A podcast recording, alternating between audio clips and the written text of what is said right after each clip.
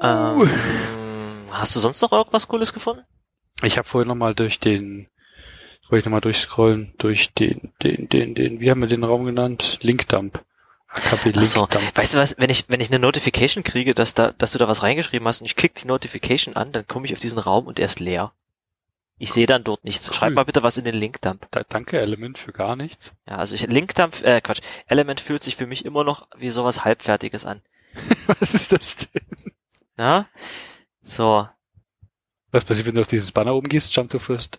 So. Okay, das, ja, offenbar, wahrscheinlich ist dann einfach Hä? das nicht, vielleicht ist das dann zu lange her und der zeigt mir, wenn ich, wenn ich nicht sofort drauf klicke oder sowas, zumindest äh, ist ich das manchmal, ich, ich, ah, Kilian hat was geschrieben und dann sehe ich, ich weiß auch echt nicht, wie Element lokal die History hält, weil ich meine, also es sollte doch mit Textnachrichten kein Problem sein, alles in eine lokale, in eine SQLite-Datenbank zu kippen und das für immer zu persistieren. Bilddaten kannst du ja irgendwann mal rausprüfen, wenn du möchtest oder andere Sachen. Ich habe gekämpft, hier ein Bild einzufügen äh, in dem in unserem Chat, ne, als ich das mit diesem komischen Grill äh, posten wollte. Mhm. Äh, da war mein, mein erstes, wo war's? Ist ja schon seitdem so viel passiert? Nee. Nee, nee. So, hier pass auf, na diese Fotos wollte ich posten. Was war das erste, was passiert ist? Ich poste diese URLs und dann dann dann hat er das Aber hier, nicht mal die ganze URL erkannt. Hat er, hatte die URL war da Sternchen drin oder truncated, da war irgendwas. Ah, ja, Unterstriche, bestimmt. Eventuell, die bold gemacht. Eventuell, ah. die haben keinen anständigen, äh, die haben keinen richtigen URL-Parser. Oder das, ich ja. meine, das ist halt ein, das ist halt ein Amazon-Link, ne? Das ist ein Bild von, von Amazon. Ja, aber die haben eh komische URLs. Ja, aber trotzdem, aber, du solltest nicht innerhalb von der URL Unterstriche als Markdown parsen. Das, nee. da, da, da ist definitiv was falsch gelaufen. Nee. Es gibt ja auch so Sachen, wo du manchmal Code-Beispiele postest, äh, und dann tauchen mittendrin, obwohl das als Code gehighlightet wird, trotzdem Smileys auf. Ich hasse das. das ist so, denkst du so, ja, äh, Emoticons sind cool, aber es ist 2021. Vor allem Doppelpunkt Klammer zu hat man nicht so selten in, in diversen Sprachen. Nee, das sollte bitte nicht zu einem nee, Smiley werden. Tatsächlich. So, okay, wir sind jetzt hier schon bereits im Aufnahmemodus und das ist Routing ist jetzt hier Routing für Pre-Show für Aufnahme und dann möchte ich die Folgeansicht und dann kann man so einen Tick rauszoomen. So, hast du dir GitHub Drama angeguckt? Ich habe äh, ein paar davon gelesen. Ich hab, ich bin überhaupt nicht dazu gekommen, mir das Ein paar sind wirklich sehr unterhaltsam, aber also man kann es mit ansprechen, aber ich weiß nicht, also da ist nichts dabei, was ich wirklich rausziehen sollte mhm. oder wollte. Ich habe nicht alle gelesen, denn ja wirklich viele. Aber manche Leute echauffieren sich einfach so schön über gar nichts oder mhm. war erstmal oder andere haben so ein bisschen mehr Tiefe plötzlich. Also du hast zum einen mal so ein, so ein Thread von Leuten, die sich darüber beschweren, dass sie das Steam vor Linux broken ist, weil sie ein WAC-Ban bekommen, also dieses äh, diese geschützten Server von Valve, die die Cheater verhindern sollen. Die, die haben dieses WAC-System, ich weiß gar nicht, wofür VAC steht. Aber du kommst auf jeden Fall gebannt von von WAC oder kriegst eine Account-Sperre, wenn du äh, Bots benutzt oder so. Mhm. Valve Anti-Cheat, okay. Verständlich. Macht Sinn. Und ähm, angeblich lässt sich äh, Steam for Linux äh, nutzt, äh, schaut mit auf deinen Username und mit deinem Username, was war es, irgendwas mit Cat? Weißt du, gab es irgendwie so ein, so ein Cheat-Bot-Software, Catbot, genau, Catbot, irgend so ein, so ein Cheat äh, für Team Fortress oder was auch immer. Und wenn dein Username äh, Catbot ist oder Catbot enthält, kriegst du ein Wegban in Steam. Und der Third haben sich erstmal haufenweise Leute echauffiert drüber, äh, dass das ja nicht geht. Die und ganzen so. Leute, die alle Catbot heißen. Ja, oder Scatbot anscheinend einer oder sonst was, aber ja, es, es, das wäre ein dummes Issue. Und irgendwann wurde das halt ein bisschen ominös geschlossen. Und weil Valve angeblich gesagt hat, dass sie Werk-Issues nicht auf GitHub besprechen. Mhm. Und dann hat jemand auch drunter einen Link zum, äh, ich glaube, ein Forum oder was war das gepostet, äh, Steve Support Forum oder irgendwas anderes, wo Valve bloß gesagt hat, hier, äh, das ist kein Issue, dieses Issue existiert nicht. Ähm, die ganzen Scammer und Cheater versuchen nur uns zu underminen und weg, äh, sagen, äh, oder das Vertrauen in weg zu missbrauchen, indem sie solche Issues erfinden, da die bisschen Community rilen dagegen und äh, da, da halt Drama aufführen. Also anscheinend gab es dieses Issue nie. Das war einfach nur eine dicke Lüge, ein Versuch, das zu underminen. Natürlich ist Werk ein, ein geschlossenes System, mhm. wo du mhm. nicht schauen kannst. Das ist also wirklich typisches, obskures, also du weißt nicht, welche Regeln das fährt. Sollst du nicht wissen, weil es sonst nicht so effektiv wäre. Aber Security durch Obscurity. Ja, aber bei so einem System verstehe ich das, weil, weil es halt ja. ein Katz-und-Maus-Dings ist, ja, zu Cheatern daher zu rennen. Das ist, äh, das, du hast dann wenigstens einen gewissen Vorsprung. Ja, aber wenn sie halt in dem, in dem Forum dann sagen, dass dass ein Werkban nie kommt, ga, ganz sicher bei Design nicht, wenn nicht das Spiel läuft und irgendwelche, also nur wenn das Spiel läuft gerade, werden überhaupt nach Triggern geschaut und es gab nie einen Username-Trigger oder so. Mhm. Aber wenn das Spiel gar nicht läuft, dann wird gar nicht nach Triggern geschaut. Also war das ganze Issue schon einfach mal nicht möglich. Und wenn du da halt durchliest, erstmal so voll, boah, ist Valve doof. Die haben hier so ein so richtig dumme Sachen hier reingeschaut, die schauen auf die Usernames und haben da irgendwelche Metriken draufgeworfen. Nein, das ging ja dann plötzlich einen, einen anderen Twist gehabt, das fand ich witzig. Oh man. Äh, also äh, GitHub Drama sollte ich mir mal angucken, sehe ich gerade. Ja, Aber ich meine, da gibt es auch echt andere Probleme. Ne? Die Leute, die sich beschweren, dass, dass der Catbot als Name nicht valide ist. Na, wenn, ja, wenn, wenn, wenn jemand, wenn jemand auf einer von Amerikanern oder von Europäern entwickelten Seite mit einem indischen Namen ankommt und die ihm da irgendwie gesagt wird, dein Name ist invalide, obwohl der einfach bloß seinen ganz normalen Namen da eingetippt hat, ja. der ist halt nicht in das normale. Ja. Das ist was anderes. Als ne? jemand mit dem Umlaut im Namen, I can relate. ich habe das schon oft genug erlebt. Ja, stimmt. Ich bin wenigstens froh, dass mein Name nur ASCII-Zeichen enthält. Das ist angenehm. Das ist angenehm. Nee. Ich habe mir jetzt tatsächlich neulich auch mal wieder was von überhaupt mal was von Steam gekauft weil ich irgendwie vor 100 Jahren mal Shank 2 äh, auf, Shank? auf, auf, auf, bei so einem Humble Bundle gekauft habe äh, und durchgezockt habe und dann wollte ich mal Shank 1 auf Steam kaufen. Das ist so ein Sidescroller, das ist so ein Rambo-Typ, der einfach von links nach rechts rennt und irgendwelche Goons äh, auf, aufs Übelste vermöbelt. Super geil. Okay, kenn ich äh, gar nicht. Das, das ist wirklich so ein, so ein uriger Sidescroller. und dann habe ich mir das runtergeladen, ähm, hier auf meinem Spiele äh, Mac Mini und dann Was?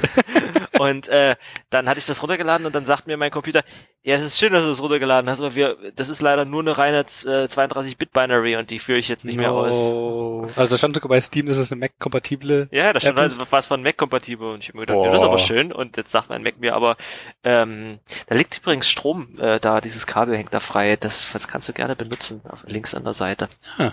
Nicht das rote, sondern das weiße da am Rand an der Seite. Ah. Ja.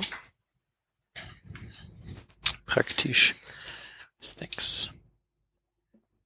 So, da habe ich mich dann sehr gefreut und dann habe ich mir gedacht, leck mich am Arsch. Aber weil ich weiß, dass ich das Spiel ja ursprünglich nur gespielt hatte, weil es auch mal auf Linux lief, habe ich mir das dann einfach auf meinem Linux-Computer installiert und dort gespielt. Okay, immerhin das. Ja. Aber bei GOG gibt's das nicht, oder?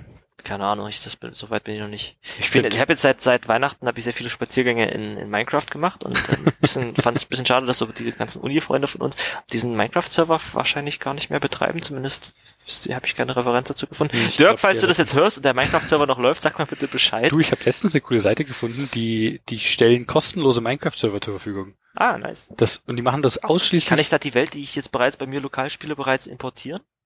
Die haben dir File-Zugriff gegeben, ich weiß nicht, ob du sowas hochladen kannst. Die haben auch äh, Support Aber für ich habe schon relativ viel Diamanten gesammelt jetzt. Du klingst wie so, so ein Grundschüler. Ich habe hab schon drei Nachmittage reingesteckt. Ich, das ist so viel Mühe. Naja, es ist halt, äh, das lässt, es lässt sich gut kombinieren, wenn du dabei irgendwie Star Trek guckst oder oder oder Audible hörst, wenn wenn eh Lockdown Winter ist und du nichts machen Das stimmt, kannst. Minecraft braucht nicht so viel äh, geistige CPU-Cycles. Nee, da rennst einfach, wenn du wenn du irgendwo äh, um um halb eins äh, da hockst und irgendwie auf Level 11 äh, unten kurz vom, vom Boden irgendwie Strip Mining betreibst, um, um Diamanten zu finden. Da kannst du nebenbei einen Film gucken, ehrlich gesagt, ja. Das habe ich auch in dem Spiel auch immer am liebsten gemacht. Einfach Strip Mining durch den Boden. Und, und bestenfalls noch irgendwelche unterirdischen, also äh, von, von unten den Ozean anbohren und dann äh, äh, quasi Höhlen mit gläsernem Dach unterm Wasser bauen. Uh, das das, das war immer das Coolste. Das also die ganzen anderen Shit in dem Spiel, also in den Nether gehe ich ungern oder ins End, weil ich glaube. Da habe ich ja noch gar nicht rausgefunden, wie ich das mache. Ich habe auch äh, letzte Woche zum ersten Mal überhaupt was enchanted, weil ich äh, das, und das ist auch ein bisschen, das ist nicht so gut, ähm, nicht so gut erlernbar irgendwie. Man muss sich halt ganz viel das Wiki angucken oder ich oder ich glaube, das lebt davon, dass du YouTube-Tutorials. Ja, ich glaube auch. Ich habe überhaupt erst mal geguckt, was ich mit so einem, was ich mit so einem Dropper überhaupt machen kann und was der soll oder was mit einem, wie man einen Pisten bedient. Ich habe tonnenweise Redstone rumliegen und weiß gar nicht, was ich damit machen kann. Jetzt werden mir wahrscheinlich Leute sagen, ah, du kannst ja übelst krasse äh, äh, hier Z8 Computer mitbauen oder sowas. Das haben Leute ja vor zehn Jahren schon in Minecraft gebaut. Ja, ja, aber ich weiß, dass, dass man irgendwie absurde Maschinen bauen kann in Minecraft, aber das ist nicht der Grund, warum ich Minecraft spiele, nee, weil das mache ich den ganzen Tag auf Arbeit schon. Ich glaube, das krasseste, was ich jemals gebaut habe in Minecraft, ist so eine automatische Farm. Also ein kleines Feld, was halt dann äh, mit einem Pisten, glaube ich, einen ah, Wasserblock so frei macht und das dann weg alles äh, flutet quasi, das spült quasi alles runter und dann hinten in so eine Spalte und dann ah. in, in, in eine Kiste rein. Irgendwie so war das. Ah. Also auch schon eine ganze Weile her. Ja, ja. Das ist so der Grund, warum mein, mein GitHub-Graph gerade so ein bisschen nackig geworden ist, weil ich irgendwie in letzter Zeit eher Minecraft gespielt habe. Da gab's ja jetzt so eine schöne Seite. Wie hieß die nochmal? Ach so, übrigens. Äh, hi, Kilian! hey, Hendrik.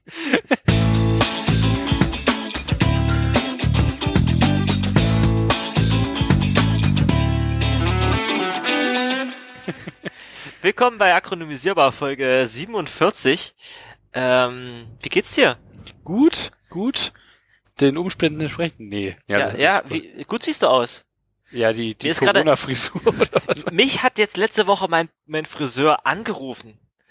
Mit dem Hinweis, wir sind übrigens ab nächster, äh, nee, wir sind übrigens ab 1. März wieder offen und wir sind jetzt umgezogen. Okay äh, wollen Sie nicht jetzt schon einen Termin machen? Wie beim Zahnarzt. so, so einen kleinen Zettel dann.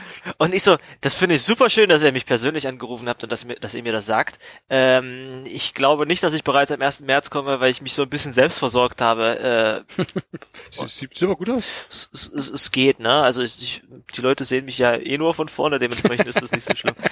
ähm, aber ich werde dann wahrscheinlich irgendwann Mitte März wieder zum Friseur gehen. Was hast du da für eine coole Seite? Äh, weil wir gerade beim, beim GitHub Contribution Graph waren, das ist skyline.github.com. Da gibst du dein, dein Username ein, kriegst dein Contribution Graph als äh, so ein kleines Model das sieht meins wahrscheinlich eher wie so das ist. Vorstadt aus. Ja, ja, das, da, guck mal, da, da wird's schon langsam dünn. Das. Aber du kannst es, das Coole, du kannst es direkt als STL runterladen und in 3D drucken und dir ins Regal stellen, wenn du möchtest. Ja, ich hätte ja, wie gesagt, eher lieber so diese, diese Fliesenleiste irgendwo im Bad oh, oder in der Küche. Cool. Aber auf der anderen Seite, wie gesagt, mein GitHub Graph ist jetzt nichts, wo ich momentan irgendwie viel mit punkten könnte, weil ich ja eher am Wochenende nutze. Prinzipiell war mein GitHub Graph schon immer hier so ein, so ein weirdes Angeb-Feature, aber es ist ein schönes Feature, was, die, was diese, auch mit das, das Gefühl von GitHub ja, gemacht, gemacht haben. Man sieht da halt, man, diese, diese grünen Graphen da. Ich find's geil, wenn du in den Dark Mode gehst, dann sieht's einfach aus wie die Matrix. Ja, ja, der Graph ist schick, aber ich muss sagen, ich finde den Dark Mode von GitHub unglaublich hässlich. Ich weiß auch nicht wieso. Hm. Vielleicht es die blauen Links da, ich, ich, ich irgendwas hm. stört mich daran. Hm. Ich habe lange hm. gewartet, einen Dark Mode für GitHub zu bekommen, habe ich ihn introduced, ich habe ihn angeschaut. Nope. Naja, I don't like geht, this. Es geht eigentlich. Ich find's okay. Ich find's lustig, dass der Hintergrund und diese Buttons irgendwie mit einer unterschiedlichen Geschwindigkeit umschalten. Wenn du da mal guckst, oh, okay. der Button ist immer so ein bisschen hinter, hin und her, hinterher, wenn du umschaltest. Witzig. Gut, ja, was haben wir denn heute für ein cooles äh, Themenportfolio vorbereitet, Kian? wir haben äh, uns, uns viel hin und her geschickt über die letzten Monate an ja, Sachen, schon wieder die so eine Weile sind. nicht mehr gemacht, ne? Das letzte war. Ich glaube ziemlich genau einen Monat her. Ja. Ist gar nicht so lang her, oder? Nee, warte. Ich wollte eigentlich diese Folge anfangen. Ach, und übrigens, diesmal zu Gast ist und dann so Cricket-Geräusche äh, einspielen. Hat er nicht so, so ein Tumbleweed-Geräusch? Ja. Ach nee, Quarantäneheldin war die letzte Folge. Ich hab genau. Tom, genau, stimmt. Am 10. Das ist äh, 40 Tage her. Das Krass. war eine gute Folge. Vielleicht also mit Tom müssen wir eigentlich äh, noch mal was machen. Auf jeden Fall. Nee, äh, diesmal ähm, würde ich gerne mal so auf ein, zwei Sachen eingehen. Wir haben ja diesen, diesen unwahrscheinlich schönen ähm, akronymisierbar Matrix-Channel, äh, wo unsere teuersten Fans und wahrscheinlich auch Leute, die gar nicht, wahrscheinlich ein paar Leute, die überhaupt nicht wissen, was akronymisierbar überhaupt ist, aber äh, uns ab und zu mal Themen schicken. Ähm, Schönen Gruß an unseren Chat. Ja, da kommt auch, ich weiß nicht, inwiefern du das jetzt dann schneidest oder nicht. Da kommt ja auch der, der GitHub-Drama-Link vom, vom Eugen her. Der hat das damit reingeschmissen vor ein paar Tagen. Äh, was wir ja vorhin gerade mal angesprochen hatten. Je nachdem, genau. ob das noch eine Folge ist oder nicht. Naja, da könnten, also ich meine, es gibt ja immer mal so Geschichten, wo dann so äh, Diskussionen, es ist ja, Softwareentwicklung ist ja ein unwahrscheinlich emotionales äh, Metier, ne? Wo, wo dann, wo, ich weiß noch, äh, wie es hochgekocht ist, als, und diese Begriffe, die ich jetzt verwenden werde, werden darauf hinweisen, wie lange das her ist, als bei Rails zum ersten Mal als Default CoffeeScript eingeführt wurde. Uh. Ja. Oh, CoffeeScript. Da gab's dann auch, da, da gab's dann auch Diskussionen darüber auf dem, auf dem Pull Request I smell a fork und wo diese Leute sich aufgeregt haben. Und kannst du dir das jetzt noch vorstellen? Du meinst so, so ein Drama oder CoffeeScript zu CoffeeScript zu benutzen und Rails? Ich habe auch heute erst durch, als ich durch ein paar GitHub-Drama-Sachen gescrollt habe, irgendwo CoffeeScript wieder. Ach, das war in Bezug auf Atom. Atom war ja zu großen Teilen auch, glaube ich, in CoffeeScript ja, geschrieben. Ja, ja ähm, habe mich zurückerinnert, ich glaube, meine CoffeeScript-Zeit waren so Sachen, die ich für so ein Hubot, so ein äh, von GitHub entschriebenes äh, Bot-Framework für also ich, so Stackbot. Da habe ich sehr viele Sachen in CoffeeScript geschrieben. Ich fand auch CoffeeScript total schön bei, als es, als es da war, äh, hauptsächlich, weil mich auch der Rest von JavaScript, was ja damals noch ES3 war, so angekotzt hat. Aber rückwirkend bereue ich bei zum Beispiel diesem äh, Naubino, was, was ich mit Gilbert gebaut habe, bereue ich eigentlich, dass ich benutzt habe. ich, ja, ich wollte das seitdem mal irgendwie wieder modernisieren und aufwecken. Ich habe es zweimal versucht okay, und ich krieg einfach diesen Code nicht mehr gelesen. Es ist nicht dafür gedacht, dass man, dass man Parsen im Kopf. Äh, naja, ja, und es ist auch nicht äh, gut, okay, wir haben uns da auch nicht so viel, wir haben es vielleicht auch ein bisschen komisch von architektonisch aufgezogen. Ich meine, gut, es ist schade, dass das CoffeeScript, also ich, ich kenn, ich, ich hänge jetzt nicht so in der Community drin, schon gar nicht eigentlich in der JS-Welt so wie du. Ich weiß nicht, ob CoffeeScript noch lebt oder nicht, aber es fühlt sich Es gibt CoffeeScript 2.0 und das ist das, oh, okay. ja ja äh, und das ist äh, auch eigentlich, äh, wenn du es dir so anguckst, denkst du dir so, ist eigentlich ganz schick, aber die Sachen, die CoffeeScript geil gemacht haben, die brauchst, die die sind eigentlich nicht mehr für, für meine persönliche Empfindung nicht mehr unbedingt äh, erstrebenswert. Also es hat halt äh, zum ersten Mal diese File-Funktionssyntax mitgebracht. Das war halt wirklich was, was es in JavaScript noch nicht gab gab, da musstest du immer, wie viel Zeichen hat Function? Sieben, acht? Musstest du halt jedes Mal ausschreiben überall, da hast du überall dieses lange Function Keyword gehabt und mhm. das konntest du dir hier sparen. Es gab, es gibt Thin und Fat Arrows in, in, äh, Also mit Strich und ist gleich? Oder? Mit Strich und ist gleich wo ein, ein Thin Arrow ist, eine, ist ein Function und ein Fat Arrow ist ein JavaScript auch ein Fat Arrow, also mit, mit, mit Binding oder nicht. Und so weiter und so fort. Ansonsten halt, hast du halt so Short-Syntax, die so ein bisschen YAML-esque aussieht, wenn du und ich finde, es hat, ähm, es hat zur Zeit vieles richtig gemacht und was, hat JavaScript ja. angenehmer und cooler gemacht. Aber es wurde halt, also generell hat sich die JavaScript-Welt in eine, in eine gute Richtung weiterentwickelt und ja, ist ja nicht stehen geblieben auf dem genau. damaligen Stand. Genau. Auch gerade was, was TypeScript mit angeht. Das ist ja auch ein unglaublich großes Ding, was viel, viel Fall. mitgebracht hat für die, für die ganze, für das ganze Ecosystem. Auf jeden Fall. Wo, wo, wobei wir bei einem der Themen aus dem Matrix-Chat wären. Ja, Gute Überleitung. Erzähl mal, ich habe mir das nämlich nicht angeschaut. Also ich weiß jetzt noch gar nicht, um was es hier geht. Der, ich habe mir den, den, Artikel nicht durchgelesen. Der Artikel heißt A Postmortem in Five Acts, How Microsoft Privatized Open Source and Killed JavaScript in the Process. Ja, das ist halt ein ziemlich äh, reißerisch geschriebenes und das ist tatsächlich gar nicht mal so alt. Das ist wirklich vom 11. vom 11. Es hat einen riesigen Wolf. Februar. Ja, natürlich, es hat einen übelsten Wolf und das, ähm, das ist halt äh, Anti-Microsoft. Ja, habe ich jetzt nichts gegen, ne? Also das ist halt eine Riesenfirma, kann man auch was dagegen haben. Aber was dir äh, geschrieben wird, ist halt glaube ich, so ein bisschen, bisschen äh, naja, also übertrieben. Die, die postulieren, dass Microsoft JavaScript übernommen hat. Die haben ein Takeover. Die haben quasi die gesamte Open Source Community damit zerstört, mit dem, was sie hier machen. Das Und ist das Argument, okay. Das ist so das Argument. Und das, es ging halt los mit, ähm, When I started coding, also man merkt, dass das eigentlich eine sehr persönliche Geschichte ist. I really love the open source JavaScript community. Uh, It did always feel weird that people would write code and share it for free, but people did and still do, and it felt amazing and crazy at the same time. There was GitHub to manage your open source and, and NPM, which indexed the open source libraries, and it made it super easy to search, find, and import functionalities and the uh, and to create update and share libraries ourselves. And on Stack Overflow, you could even get free support and advice. Yeah, free support and advice.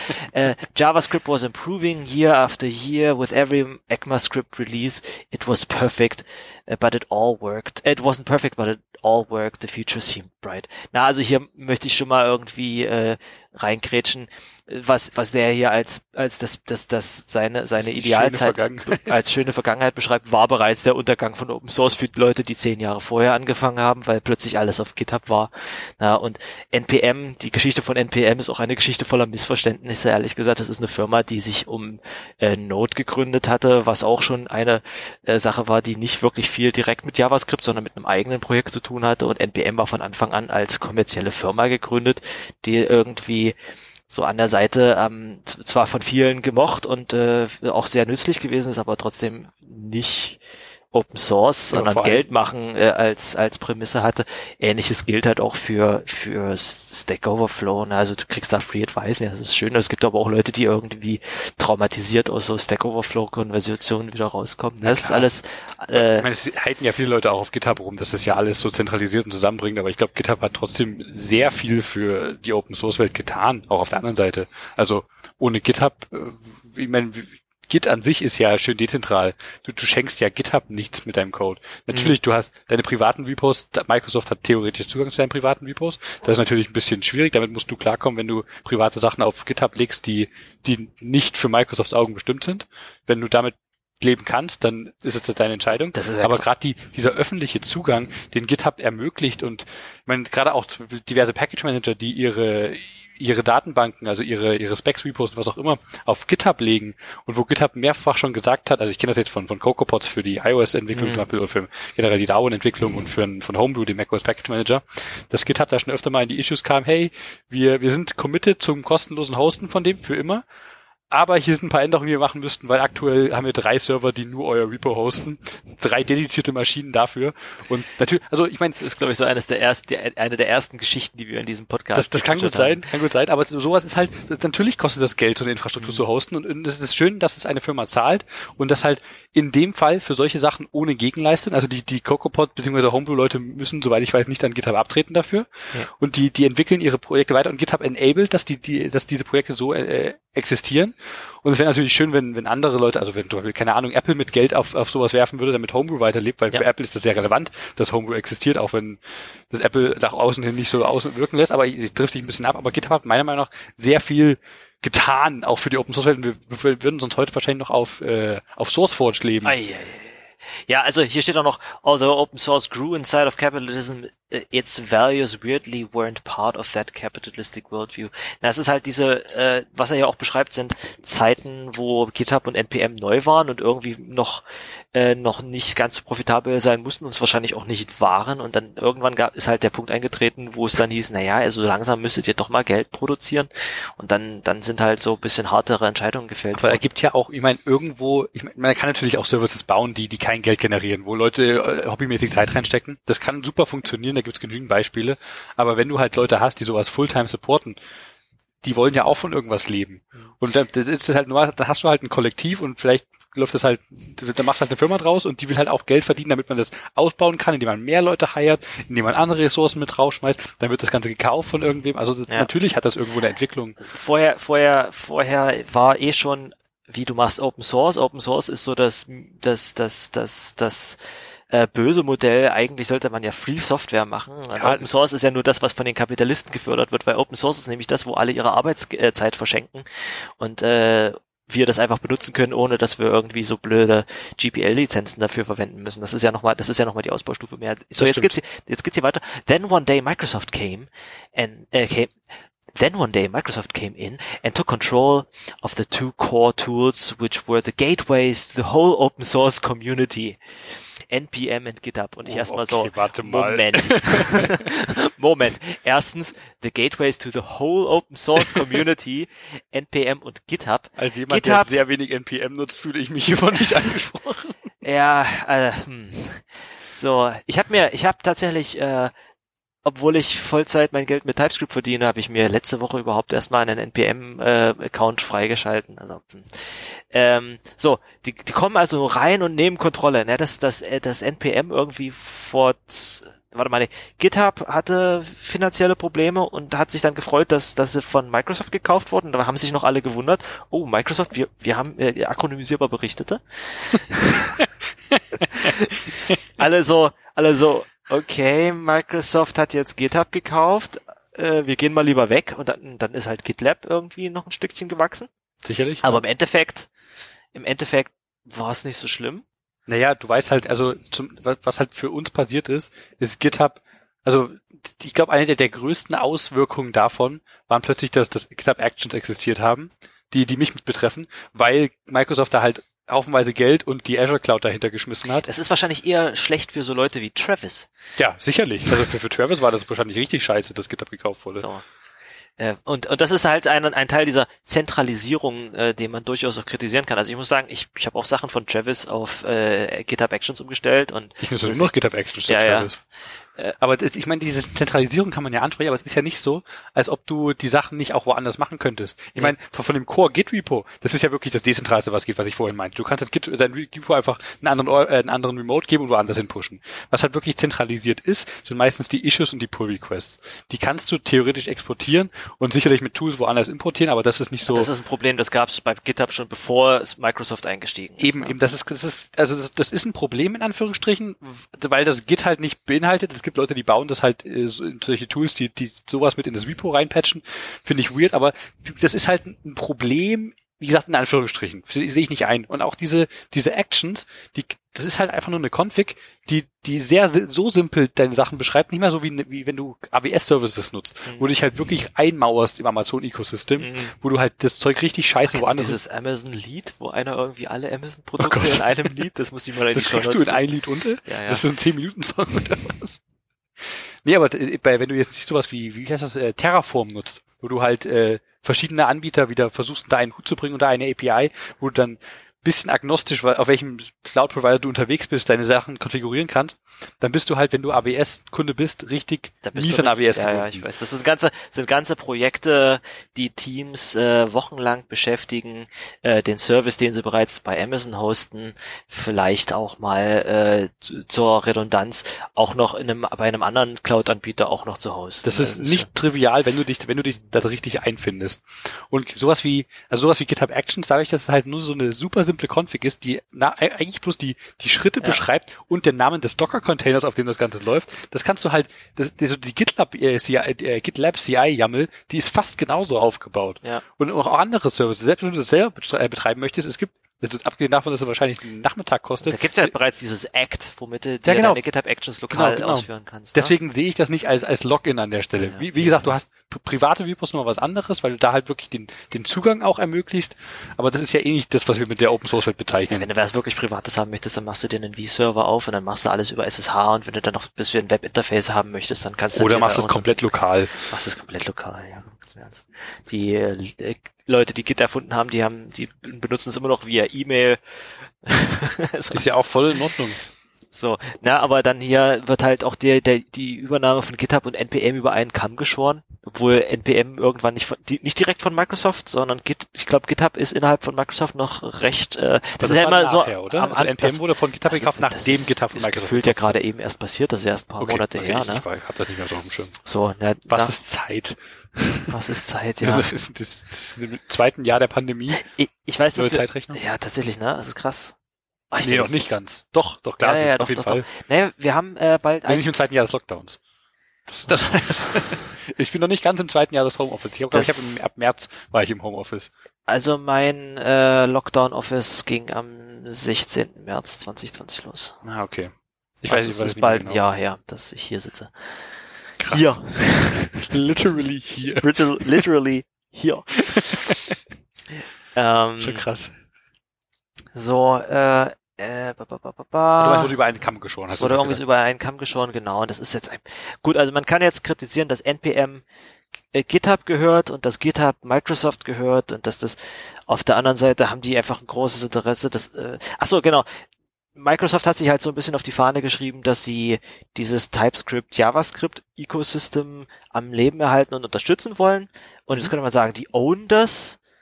Aber vorher war es halt auch schon von anderen Leuten geowned. Es ist jetzt nicht so, als ob es irgendwie Gemeingut wäre, was sie sich angeeignet haben. Aber TypeScript ist, kommt doch aus Microsoft heraus, oder? Genau, auf, auf TypeScript kommen, kommen wir auch noch äh, genauer ein. Aber äh, TypeScript ist eine ist äh, ist ein Microsoft-Projekt definitiv. Aber es ist ja nicht so, als ob TypeScript irgendwas davon Closed Source wäre, oder? Also das ist natürlich lizenztechnisch immer eine andere das Frage. Ist, aber das das ist halt das ist halt äh, das ist halt so Open Source zum Zugucken.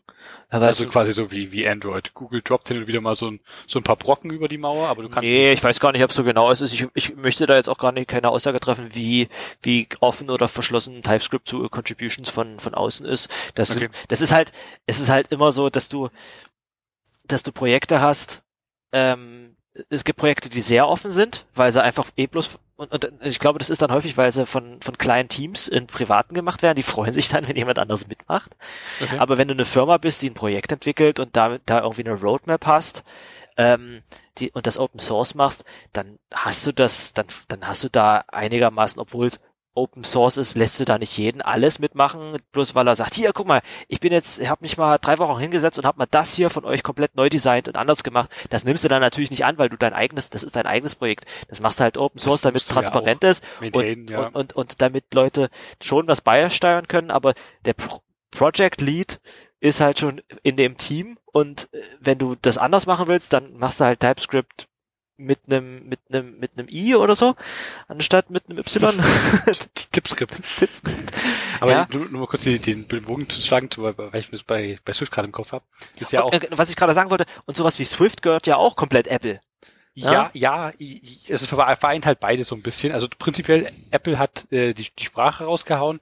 Ähm, Apple entwickelt die Sprache grundsätzlich weiter, aber Apple hat sich halt auch sehr, also man kann natürlich fragen, wie, wie das wirklich passiert, aber er hat sich auf die Fahne geschrieben, wir wollen nicht die die, die Core Custodians der Sprache sein, mhm. sondern aus dem Core Team gibt es explizit auch Leute, die nicht bei Apple arbeiten. Und ähm, der Evolution-Prozess ist offen. Also du kann, jeder kann äh, Proposal setzen, jeder kann contributen, aber natürlich hat Apple, wie du schon meintest, auch eine, eine, Roadmap für, für Swift. Und Apple hat Features, die in Swift landen wollen. Und auch wenn die Entwicklung von Swift offen ist, mhm. gibt es gewisse Sachen, die ein bisschen gepusht werden, ein bisschen hart von Apple gepusht werden.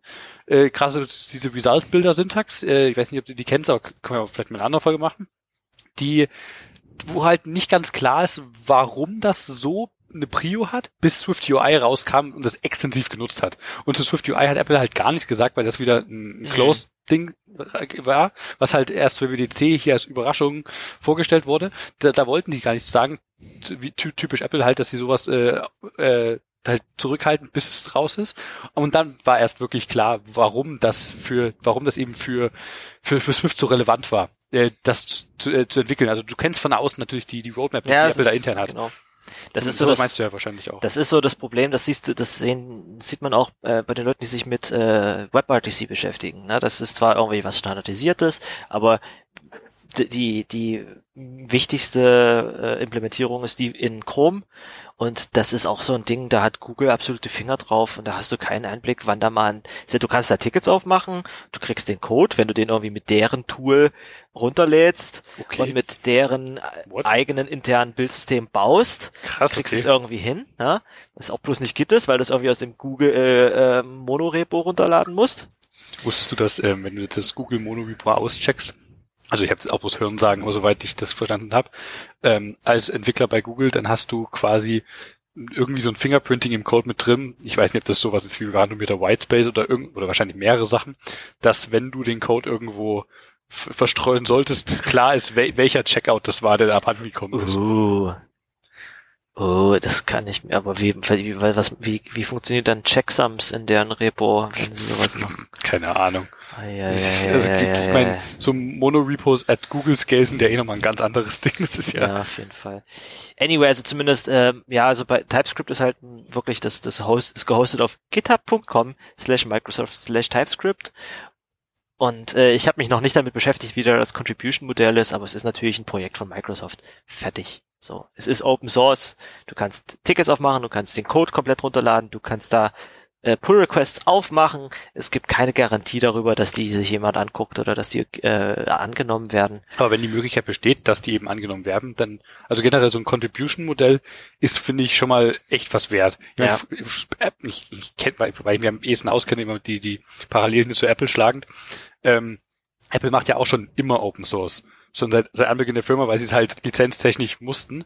Auf opensource.apple.com findest du halt alle Sachen, die mhm. Apple halt open sourcen musste, aber das sind halt nur, du kannst, kannst die Taubers runterladen davon. Ja. Also da, da kannst halt nichts contributen. Du kannst nur die Dinge einsehen, weil sie die open sourcen müssten, mussten. Aber also mit, mit äh, Swift haben sie da eben auch auf, auf GitHub gegangen und das war so ein Riesending, weil wow, das wird entwickelt, im offenen. Du kannst Commits sehen, du kannst History sehen. Die hat auch die, die komplette vergangene History mit drin, also wahrscheinlich komplette, aber die hatten die, die die vergangene History drin. Das heißt, du kannst auch noch bevor es Open Source war, zurücksteigen und durch die History gehen.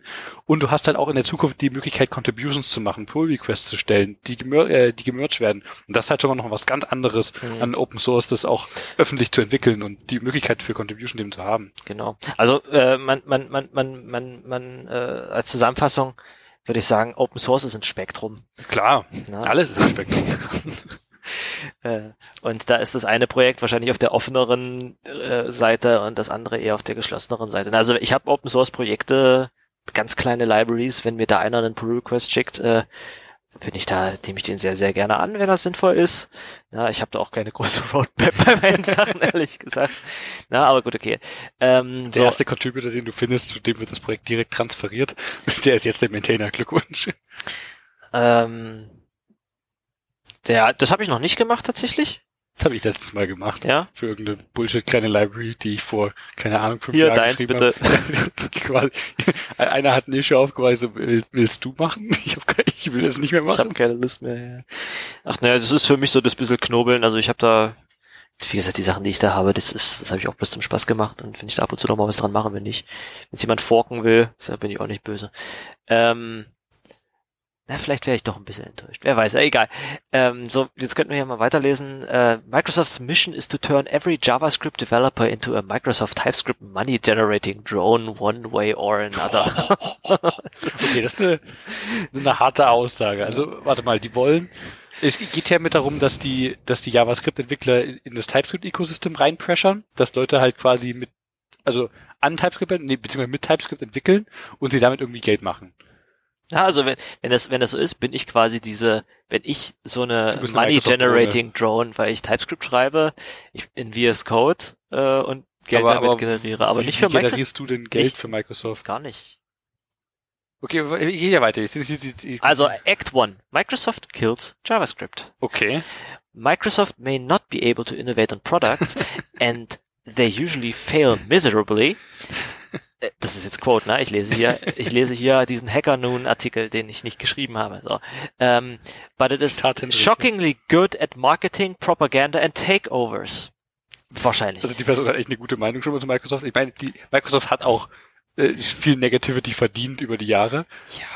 Aber Na, es ist halt, wenn man mit der Prämisse schon anfängt, dann weiß man halt klar, wo ja, es das ist, das ist ja, das, das definitiv äh, nimmt er hier kein Blatt vor den Mund. Aber es, es ist natürlich auch so, wenn du eine große Firma bist, äh, da laufen halt Sachen da, da bist du kein großer Innovator mehr, dann machst du deine Innovations entweder, indem du die Entwickler, die du hast, wenn du denen sagst, macht was ihr wollt und nicht hier äh, Feature after Feature auf dem Projekt, auf dem ihr eh schon seit zehn Jahren arbeitet, sondern macht irgendwas, tobt euch aus, dann kommt vielleicht ab und zu mal aus so einer Bude mal eine Innovation raus. Oder indem du eine andere Bude kaufst, die eine Innovation hat und die du dann zum Teil deiner Produktfamilie machst, was halt große Firmen meistens machen. Ich verstehe nicht, worauf der hier überhaupt eingehen möchte. So wie ich das hier verstehe, den, den, den, den Content hier, sagt die Person, dass Microsoft JavaScript getötet hat, indem sie TypeScript erfunden haben und TypeScript populär ist. Ja, hier stehen auch Sachen drin, die wirklich. Äh, Aber das macht doch JavaScript nicht nicht tot. Also ich meine, schön, wenn, wenn niemand mehr JavaScript nutzt, weil TypeScript einfach besser ist, dann haben sie JavaScript getötet. Ja, stimmt.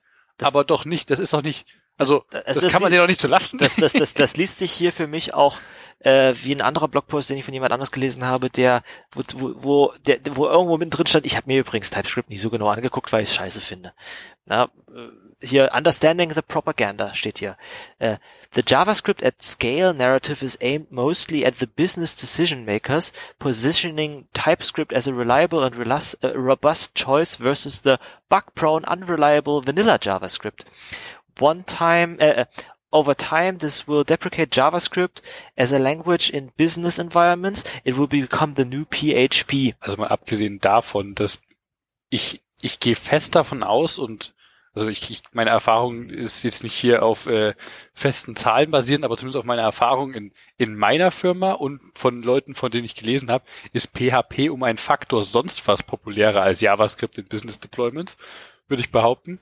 Ähm, ja, ich, es wird wahrscheinlich um Vielfaches. Äh, ich habe ich hab schon den Eindruck, dass Node.js gerade so das Java der 2020 oder der 2010er 2020. Aber okay, das ist ja man versteht diesen Propagandaanspruch, dass Microsoft hier versucht genau. über über Marketing an äh, POs gerichtet und Produktmanager gerichtet, die zu pressure, nicht zu pressure, die dazu zu bewegen, auf TypeScript zu setzen und die würden dann die Entscheidung treffen, dass neue Entwicklungen in TypeScript passieren und sie machen JavaScript damit irrelevant.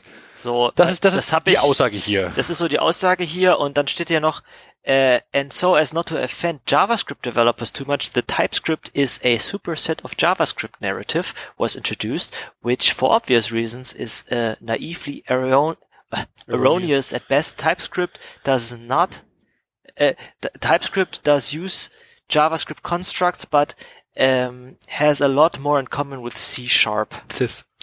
Ich sprach jetzt nicht im Deutschen Cis. Ach, Cis.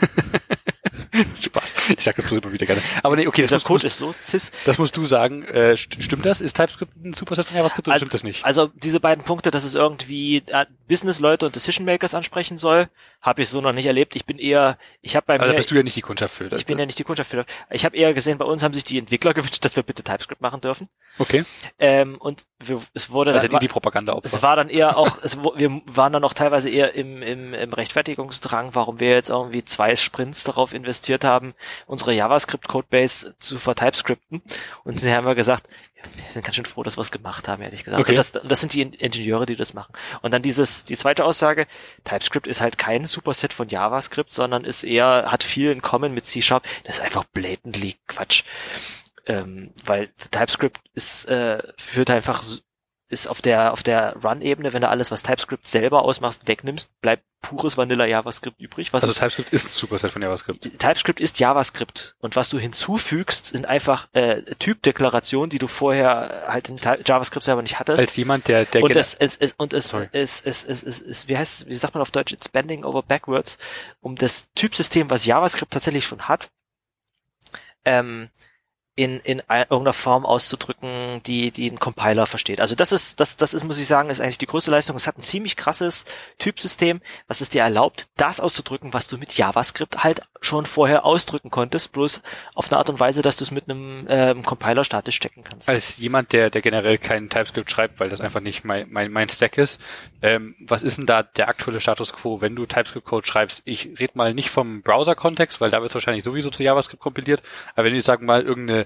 eine, eine Node-Anwendung, also irgendwas, was auf dem, äh, auf dem Server oder auf dem Rechner oder wo auch immer läuft, äh, direkt, wenn du sowas in TypeScript baust, gibt es Möglichkeiten, ich glaube, das war mit, mit Dino der Ansatz, dass du TypeScript direkt ausführst oder wird das immer auf JavaScript kompiliert? Was äh, Dino macht, ist, äh, dass, es, dass du dem zwar sagen kannst, hier friss einfach diese JavaScript, diese TypeScript-Datei, das macht Node nicht, aber was Dino macht, ist, dass du äh, Ach, Dino macht auch bloß den Das hat den Compiler eingebacken. Ach so. Okay. Macht das, macht, äh, je nachdem, wie du es konfigurierst, äh, das dünnste Type-Checking möglich, äh, das möglich ist. Manchmal, manchmal strippt das auch einfach weg. Äh, wenn du ihm sagst, hier, du musst es für mich nicht checken, führ's einfach aus. Und dann wird das einfach. Kannst in, du quasi eine Unsafe Flag mitgeben? Ja, oder? Äh, ich weiß nicht genau, wie Dino das macht, aber es ist, da ist auch bloß V8 drin. Das ist auch einfach okay, bloß eine, also was so ein bisschen dann von dem, von dem Projekt, äh, von dem, von dem äh, Sachen abweicht, ist dann, sind dann so Projekte wie Assembly Script. Mhm. AssemblyScript ist ein Dialekt von TypeScript, wo du dann nicht Typen hast wie in JavaScript, ein Number, sondern da hast du dann i32, i64, f32, wie in Rust für Zahlen. Und das ist dann was, was, was tatsächlich nicht kompatibel ist. Es ist, sagen wir, zu 90 Prozent ähnlich, aber es ist, soll zum Schluss direkt nach äh, WebAssembly kompilieren. Das ist dann wirklich was anderes. Ähm, und TypeScript hat ein paar Sachen gemacht, die jetzt auch frowned upon sind, dass sie irgendwie Sprachkonstrukte hinzugefügt haben, wie Enums und Namespaces, die Code erzeugen. Also da wird JavaScript, äh, du kannst in TypeScript ein Enum schreiben und dann wird da zur, wird das, wenn es kompiliert wird, wird ein Objekt mit einem Lookup draus gemacht, dass du sagen kannst, mhm. hier mein State.joint, äh, Joint, äh, hast du jetzt ein Enum. Wenn es die bestmögliche Abbildung in JavaScript ist, dann ist das halt so. so ähm, sowas wird aber mittlerweile ähm, mehr und mehr discouraged, weil es tatsächlich nicht reines JavaScript ist. Du schreibst dann TypeScript, was, was Code erzeugt. Und eigentlich ist die Philosophie, das war, es ist wie gesagt ein relativ so, altes okay, Konstrukt. Verstehe, die Philosophie von TypeScript ist eigentlich, dass es ähm, genauso wie Flow einfach dir Type-Checking erlaubt, äh, das halt als Teil der Syntax macht, aber ansonsten der Code, der rausfällt, ist das gleiche, was du könntest den gleichen Code produzieren, indem du einfach hingehst und die ganze TypeScript-Syntax wieder wegmachst und äh, die Typen rausnimmst und dann hast du genau das, was der TypeScript-Compiler zum Schluss auch erzeugt. Okay. So, das, okay. das ist so der Ansatz. Das heißt, es ist, es fällt so oder so JavaScript am Ende raus und die, die, die Philosophie ist sogar, geht noch drei Schritte weiter und will eigentlich, dass es eins zu eins JavaScript kompatibel genau. bleibt. Also ich bin, ich bin also kurz davor, wenn wir nicht bei uns in der Codebase äh, exzessiv Enums nutzen würden, ähm, es gibt Linter, die dir, wo die da einstellen kannst, wo du äh, Enums verbieten kannst. Okay. Äh, weil du kannst stattdessen kannst du auch Union mit String-Literalen benutzen, dass du sagst hier, dieser State ist ein Typ, der kann diese drei String-Typ-Werte annehmen und das, das reicht, das macht genau die gleiche Funktionalität. Ach, sind noch was anderes, ich dachte, das sind schon die Enums gewesen.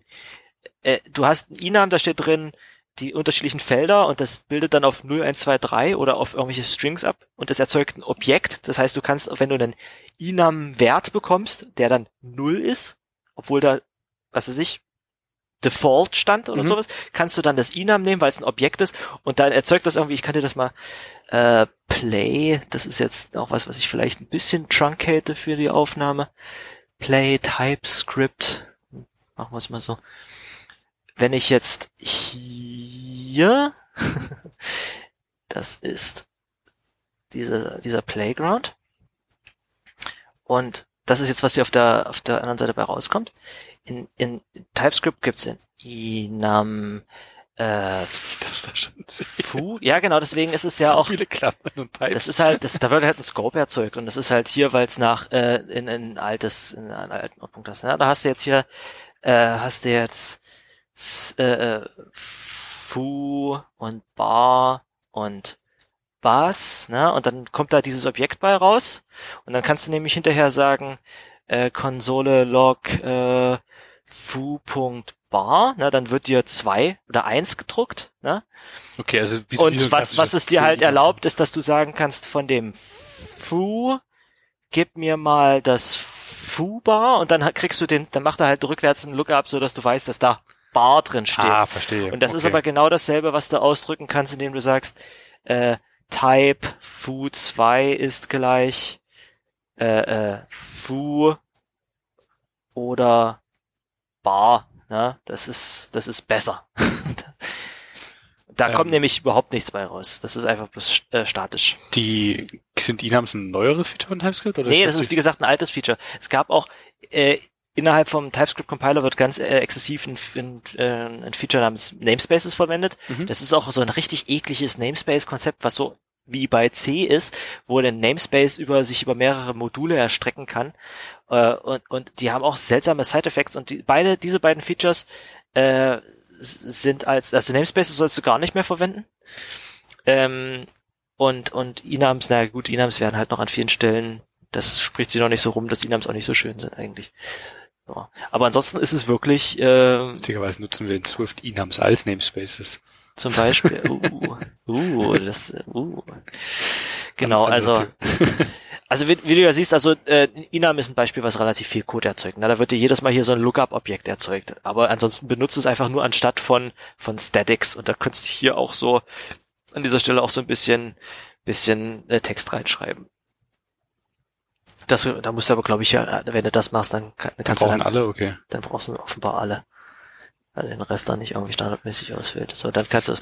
Und verstehe, aber da verstehe ich auch die Begründung, warum das da, eine Found upon ist und warum ja, die, genau. die Unions da sinnvoller sind. Und da, äh, Batz, na, lässt du mich das, oh, die, ich hasse dieses automatische Dings vervollständigen. So, ja, und das ist, und da haben sie halt so am Anfang ein bisschen rumgedruckst, weil halt so viel Code erzeugt wird, gibt's auch noch, gibt's auch noch Const Inams und das ist dann wieder, das ist dann wieder weg. Und was macht der, der, der jetzt? Der, der, ersetzt dann an jeder Stelle, wo du es benutzt, das durch den String, den du hier verwendest. Ah. Da also kannst du dann aber dieses okay. Lookup hier wieder nicht mehr machen. Okay, da gibt's Sinn. So. Witzig. Anyway.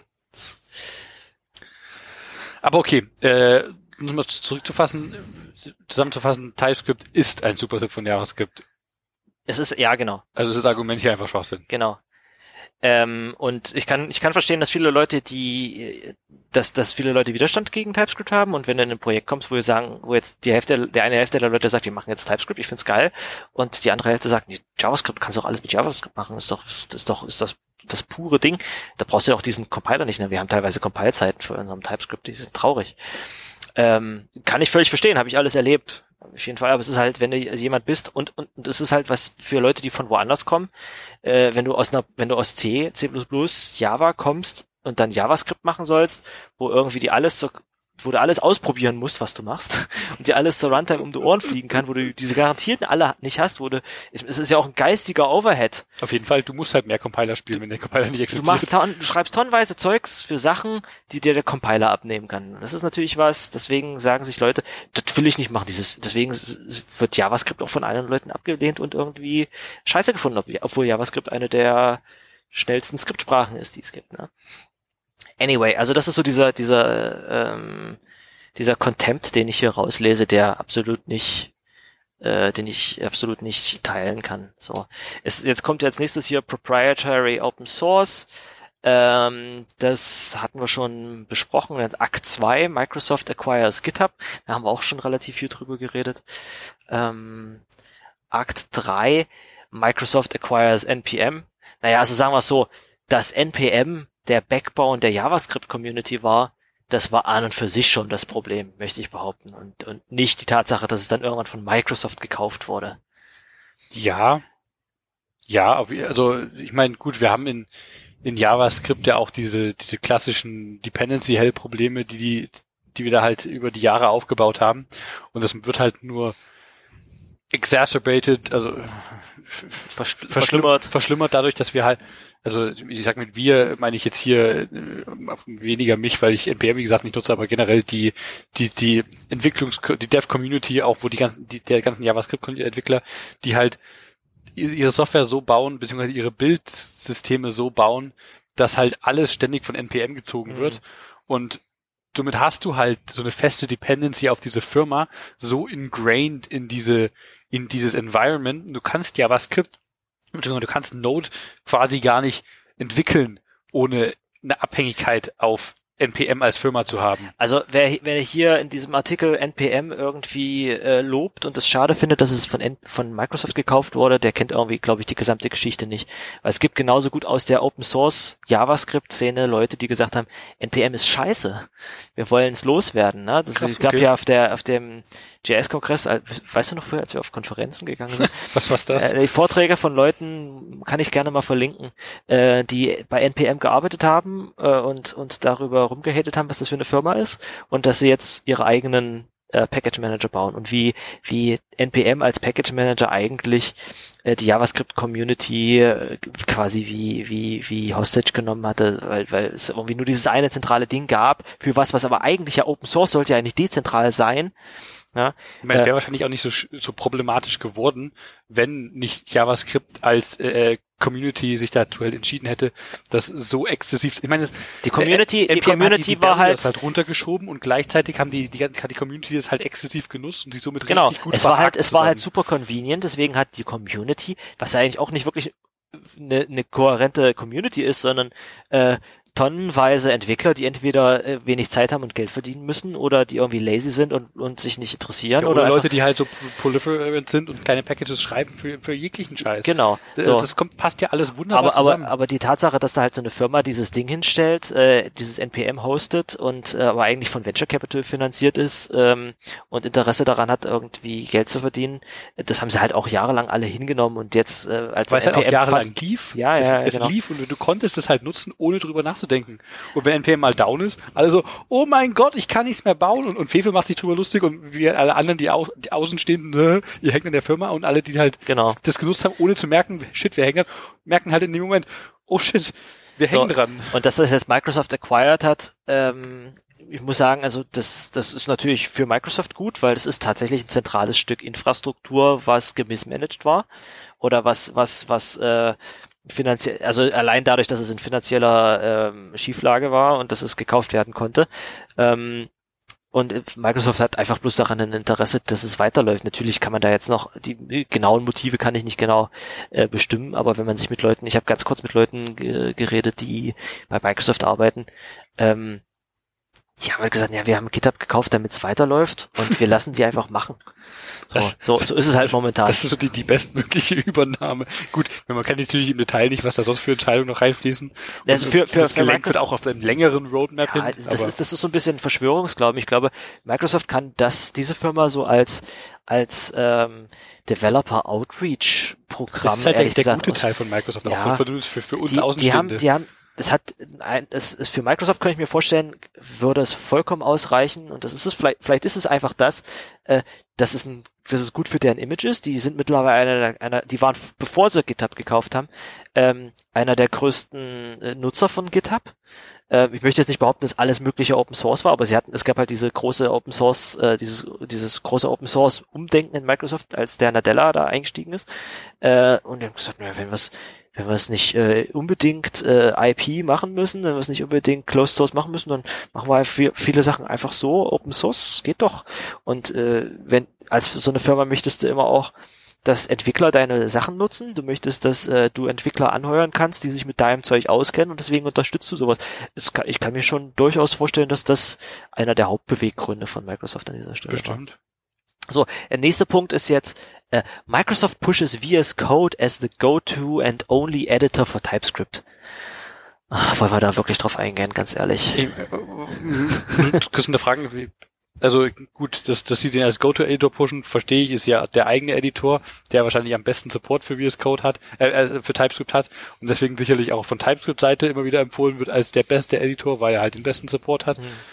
Aber inwiefern dieses in Klammern And-Only-Editor, limitieren die da irgendwas? Oder äh, kann es man ist, das? Es ist halt genau so ein internes Projekt, was zum, was so Open Source zum Zugucken ist. Ich kann es hier mal ganz kurz lesen, was hier sein Punkt tatsächlich ist.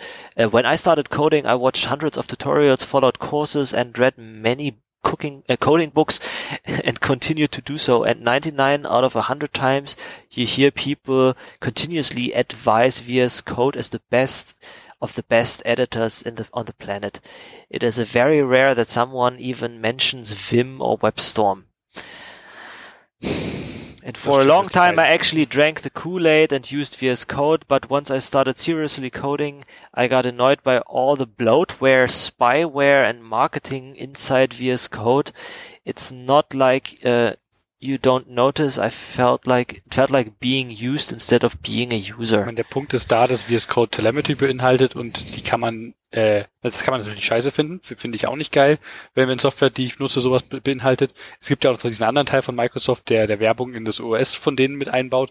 Auch nicht geil. Also auf der Ebene, das ist kacke, aber ich, ich sehe nicht, wo, wo sie pushen, dass das der einzige Editor ist. Gut, ja. er, er wird gepusht als der besten supportedste. Ja, weil und er gibt auch Sinn, wenn das aus demselben Hause kommt und Microsoft macht wahrscheinlich wieder Mist in Anführungsstrichen hier, weil die da eben sehr viel Telemetry mit eingebaut haben.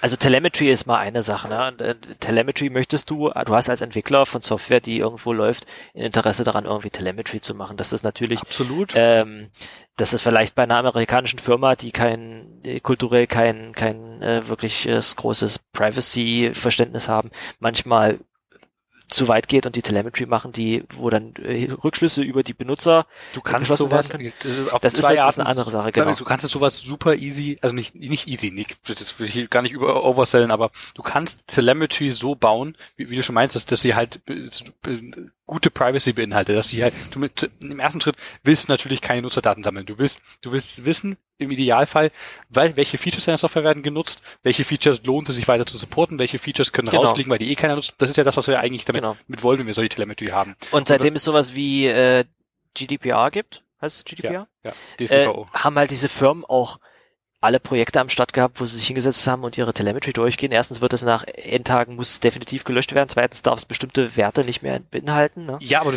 solche Sachen willst du halt prinzipiell von Anfang an nicht sammeln und die, die meisten machen genau, das die, gar nicht. Also das stimmt gar nicht. Die meisten würden wahrscheinlich alles sammeln, was es geht.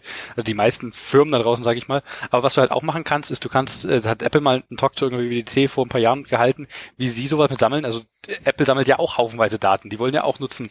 Ähm, auch solche Sachen waren, glaube ich, in dem, in dem Talk das, mit das Beispiel, welche Emoji am meisten genutzt werden auf der Emoji-Tastatur, weil es halt so ein, so ein schönes kleines Beispiel, damit, damit sie die halt, damit sie global oder zumindest in deinem Kontext, was auch immer dein Kontext ist, deine, deine Region, also das, das darf theoretisch, das haben, das haben die noch nicht gemacht, aber das da theoretisch populäre Emoji auch mit in deine Reasons schon gepusht werden können, be bevor überhaupt deine Reasons sind. Das, das, da so fragt man sich dann immer, ist es dann populär, weil, weil das die Leute gerne benutzen wollen oder weil sie es auf ihrer Startseite gesehen haben? Ja, wahrscheinlich. Das, das, das, das aber so selbstverstärkend. Also, das war nur ein Beispiel für den Talk. Das, das machen sie mhm. so nicht, aber das war nur ein Beispiel. Mhm. Aber Apple sammelt halt so oder so sehr viele Telemetry-Daten auch aus äh, dem Betriebssystem. Aber was sie halt zusätzlich machen, worum es in dem Talk ging, war dieses Konzept der Differential Privacy, dass sie halt die Daten nicht einfach sammeln, sondern dass sie die Daten lokal randomisieren und sammeln mit einem ganz kleinen Faktor in, in, in die Richtung, dass du halt mehr randomisierst auf die, auf die richtige Seite, also mhm. auf die Seite, wo es halt wirklich ist.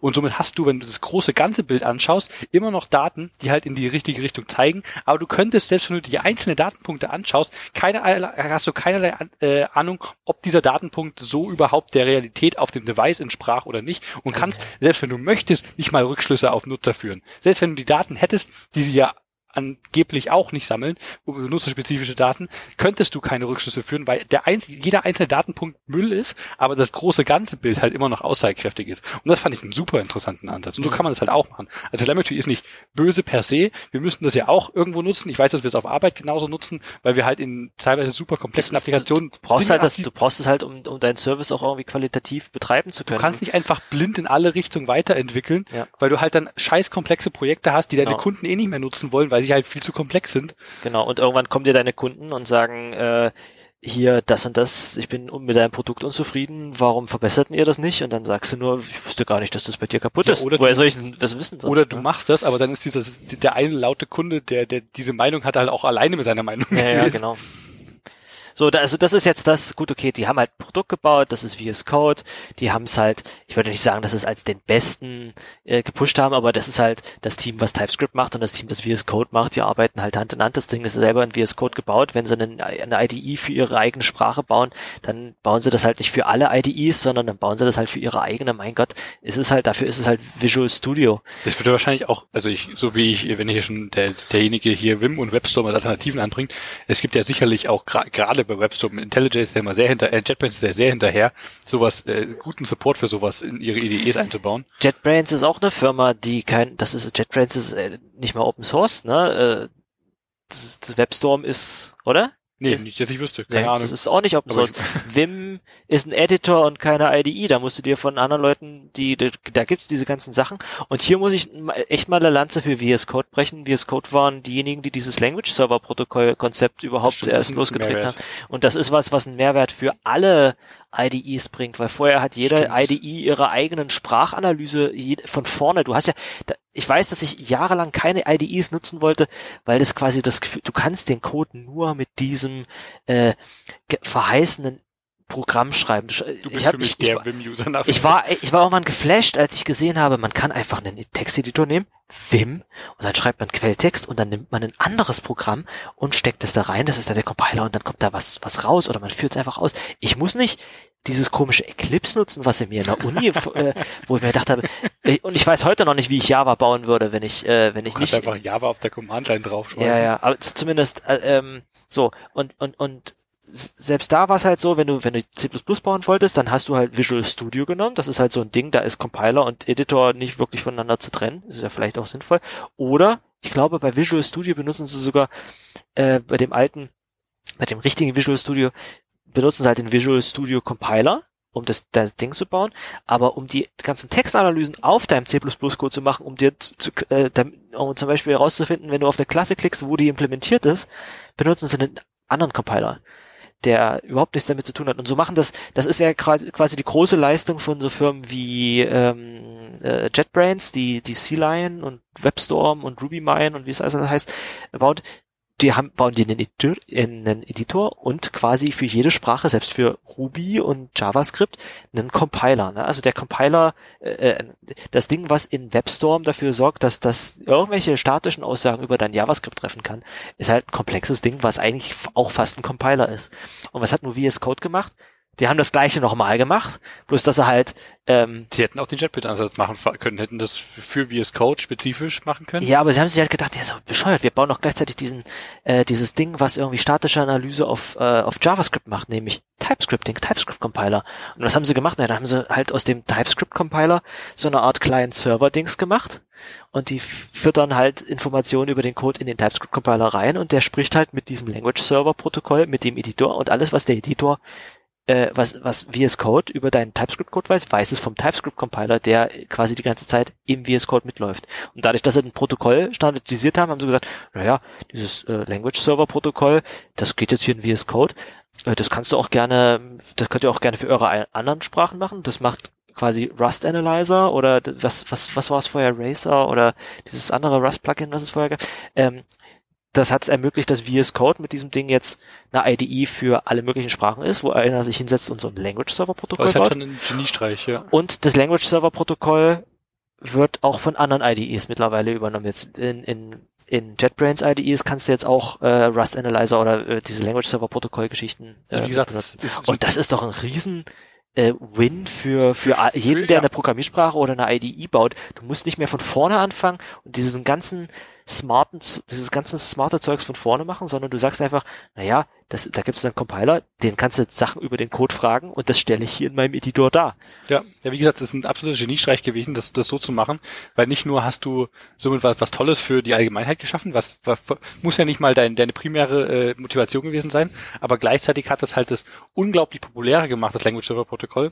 Dadurch, dass das alle das selber gebaut haben für ihre Tools dann, mhm. hat VS Code halt plötzlich die Kompatibilität für alles gehabt, ohne dass Microsoft sich hinsetzen musste. Super praktisch um für Microsoft. Auf ja. jeden Fall. Also das ist schon clever gewesen. Aber das, das, also man hat halt auch ohne VS Code Mehrwert davon. Das ist, doch was Tolles. Definitiv. Ähm, und ja, jetzt geht's hier weiter. Microsoft Propaganda Machine is very efficient. Ja, ich meine, es, es, stimmt ja. Das kann man ja unterschreiben. Ja, ja das, das, das Pushen von denen und die Art und Weise, wie die das pushen, ist effizient, weil sie ja anscheinend sehr viel Erfolg damit haben es ist, es ist halt Developer Advocacy, ne? Und das ist halt, ihre Produkte sind, sind halt sehr äh, attraktiv für einen Großteil der Entwickler. Äh, ja, aber die sind ja nicht nur attraktiv, weil Microsoft Leute schmiert im Hinterzimmer oder so, ja. sondern weil sie halt die Sachen so bauen, also ich, ich will jetzt hier nicht wie so ein Microsoft-Fanboy klingen, aber sie bauen die Sachen ja so, dass du sie nutzen willst, weil die Sachen gut sind. Die Sachen sind nicht geschlossen, die Sachen sind nicht, die, die, die schieben dich nicht, die, du, du gehst hier kein, kein Deal mit dem Teufel ein, sondern mhm. Du nutzt die Sachen, weil sie deine Probleme sehr effizient lösen, sehr gut nutzbar sind. Und du musst sie auch nicht unbedingt benutzen. Ne? Also du kannst hier VS Codium benutzen, was quasi das, das Chromium für VS Code ist. Ich habe, siehst du, ich habe zufällig beide installiert. Äh, und dann hast du VS Code, ohne dass Microsoft äh, über die Bugs, die bei dir ausgelöst werden, informiert werden. Äh, gut, dann hast, ist die Telemetry da nicht mit drin. Du kannst das Language Server Protokoll nicht für TypeScript, sondern für Rust oder Swift äh, ja. verwenden und ähm, hast quasi das, was Microsoft hier an Open Source beigetragen hat, kannst jetzt super Open Source mäßig das einfach benutzen, ohne dass du irgendwas zurückgeben musst oder ohne dass du ausbenutzt oder gezwungen Das ist, ist ein Win-Win auf beiden Seiten. Wie, wie gerade mit dem Language Server Protokoll. Microsoft schafft es, die Sachen so zu bauen, dass die Leute nutzen wollen, macht Microsoft glücklich, weil die Leute Microsoft Sachen nutzen, aber gleichzeitig hat, hat auch die Community was davon. Also ich, ich sehe hier nicht, wie Microsoft uns Hostage nimmt. Aber es gibt ja noch einen Akt. Es gibt noch einen Akt, ja, und jetzt ist nämlich der, also wofür steht dieses Triple E? Ähm, Was? Dieses EEE, e, was im Chat erwähnt wurde zu dem Thema, das war hier vor meinen Grillfotos. EEE e steht für Embrace, Extend, Extinguish. Na, erster, der erste Teil ist quasi, wir umarmen euch und dann ähm, dann fügen wir dazu, tragen wir dazu bei und dann wird das irgendwann alles abgeschaltet, weil es ja Konkurrenz, weil es jetzt das quasi, ja, quasi, ja. Aber es trifft das hier zu, weil das würde dann quasi heißen, naja, es gibt bald kein JavaScript mehr, es gibt nur noch TypeScript. Nee, das, im Idealfall das ist tatsächlich können, dass das man halt Microsoft, also ne, wir kennen ja natürlich nicht Microsoft Langzeitplan und wenn wenn die hier diesen Embrace Extended Extinguish Flow fahren, wollen, wer, im Idealfall würden wir ja nicht sehen, wenn wir in Schritt eins oder zwei sind, weil da alle, die Welt so heile aussieht und danach kommt der böse Schritt, ohne dass wir es merken. Hm. Das naja, was jetzt passieren kann, ist, dass Microsoft sagt, naja, also TypeScript, das hat sich für uns nicht gelohnt. Äh, wir feuern da jetzt alle und das machen wir das jetzt halt aus. Na, dann ist es halt. Ja, aber dann ist TypeScript halt gestorben. Das, das, das aber dann sagst du halt, wir machen jetzt TypeScript und ja, dann, und, dann hast du es geforkt und dann gibt, wird sich eine Community drumherum formen und dann machen das Leute weiter. Solange es nicht lizenztechnisch verboten ist, wovon ich nicht ausgebe. Das ist eine gute Frage. Unter welcher Lizenz steht Microsoft, äh, unter welcher Lizenz steht TypeScript? Das kann man ja auf GitHub Microsoft TypeScript nachgucken. Äh, die haben ja dieses schöne Feature, dass sie dir einfach die Lizenz anzeigen. Das ist Apache 2 Lizenz. Das ist doch. Also es ist nicht ganz MIT, aber. Ja, das ist doch offen. So, also es ist offen genug. Also das, das kannst du auf jeden Fall forken und dann dein eigenes Tippscript draus machen. Genau. Also selbst, also was, was wären denn andere anders, den Microsoft fahren können? Ich meine, was wollen sie, die wollen ja noch also Was jetzt ja die Aussage ist, dass sie irgendwie JavaScript tot machen, dass nur noch TypeScript gibt, weil irgendwie alles nur noch in TypeScript gebaut ist und es kaum noch ja, Vanilla JavaScript Selbst wenn gibt. es so wäre, TypeScript ist ja, ist ja, wie wir gerade festgestellt haben, kein geschlossenes Projekt. Also es würde uns ja nicht wehtun, TypeScript statt JavaScript zu nutzen, wenn, auch wenn, unter der Annahme, dass TypeScript was anderes als JavaScript ist. Aber das das würde ja nicht, also ich, hm ich sehe hier noch nicht den, den Vektor, wo Microsoft die Möglichkeit hätte, wenn sie alles in der Hand haben, wenn die ganze Welt jetzt, wenn wirklich alle Entwickler nur noch TypeScript schreiben und VS Code nutzen, was müsste Microsoft tun, um, um das um, um ja, also dann hätten sie ja quasi. Also was, aber was jetzt äh, also JavaScript wird ja immer noch nicht von TypeScript irgendwie gesteuert oder oder unter Druck gesetzt. Es äh, TypeScript läuft quasi mit dem, was sie machen, dem, was JavaScript macht, hinterher. Bei ein paar Sachen haben sie Zähneknirschen was vorgemacht und dann ist es meistens äh, nicht gut angekommen. Also sich Decorators, die in TypeScript irgendwie die ganze Zeit hinter einem Fleck an waren und mittlerweile in JavaScript existieren und anders funktionieren. Das war keine gute Idee. Das war die Angular Community, die zu hm, Googlen gehören und das unbedingt haben wollten. Ähm, ist Angular eigentlich schon tot? Ach stimmt, ja doch, klar, Angular ist sogar tot. Ja. Keine Killed Ahnung. by Google.com. War nicht ganz oben Angular?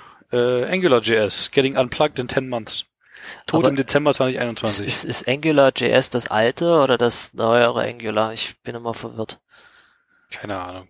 Anyway, ich meine, diese Sachen, ne, es ist Angular gehört Google, React gehört Facebook, also alles. Ja, aber ich meine, Microsoft könnte halt dahergehen und sagen, hm, wir haben mal drüber nachgedacht, das TypeScript zu JavaScript kompiliert ist vielleicht doch nicht so optimal. Wir haben hier jetzt eine eigene äh, TypeScript Runtime geschrieben und wir migrieren TypeScript jetzt darauf, dass es nur noch das nutzt. Genau, sowas wie, dann hast du sowas wie Dart. Das sowas, was, könnten was sie theoretisch tun. Ich meine, dadurch, dass das TypeScript halt aktuell, wie du schon sagst, relativ daran hängt, möglichst JavaScript kompatibel zu bleiben und sogar sich von Features verabschiedet, weil die zu unschönem JavaScript führen, beziehungsweise nicht zu idiomatischem JavaScript dann. Ja, weil es halt auch so Aussagen wie die hier gibt, dass es heißt, äh, ihr mit eurem TypeScript, ich mache lieber JavaScript, das ist the real deal quasi. Ne? Ja, aber das, das sagt man doch auch nur, weil man dann halt, also ich meine, ich, ich habe auch so dieses Gefühl, eine Abstraktionsschicht rauszuschneiden, ist so ein so, so ein sauberes, so ein Ding. Das, das fühlt sich an, als ob man so zu den Wurzeln geht. Man schafft Komplexität ab. Das ist wie so ein, so ein Pull-Request, der 100.000 Zeilen löscht und keine hinzufügt. Das fühlt sich einfach gut an, weil es Dinge rauszieht, die die da anscheinend nicht sein müssen. Also ich habe den Eindruck, dass es definitiv auch eine, eine sauberere Sache ist, ähm, als zum Beispiel CoffeeScript. Weil CoffeeScript hat wirklich auch Code erzeugt und Sachen gemacht, die, die vorher, also du, du siehst ja dieses schöne Beispiel auf CoffeeScript.org, äh, für diese Zeile links CoffeeScript wird rechts so viel JavaScript-Code erzeugt. Ne? Das ist was, was du, ähm, was wirklich hier, guck, guck dir das da an, ne? das da, für das da, dann bloß damit du so eine komische Python-eske äh, wie heißt List das? Comprehension. Ja, List Comprehension hast so.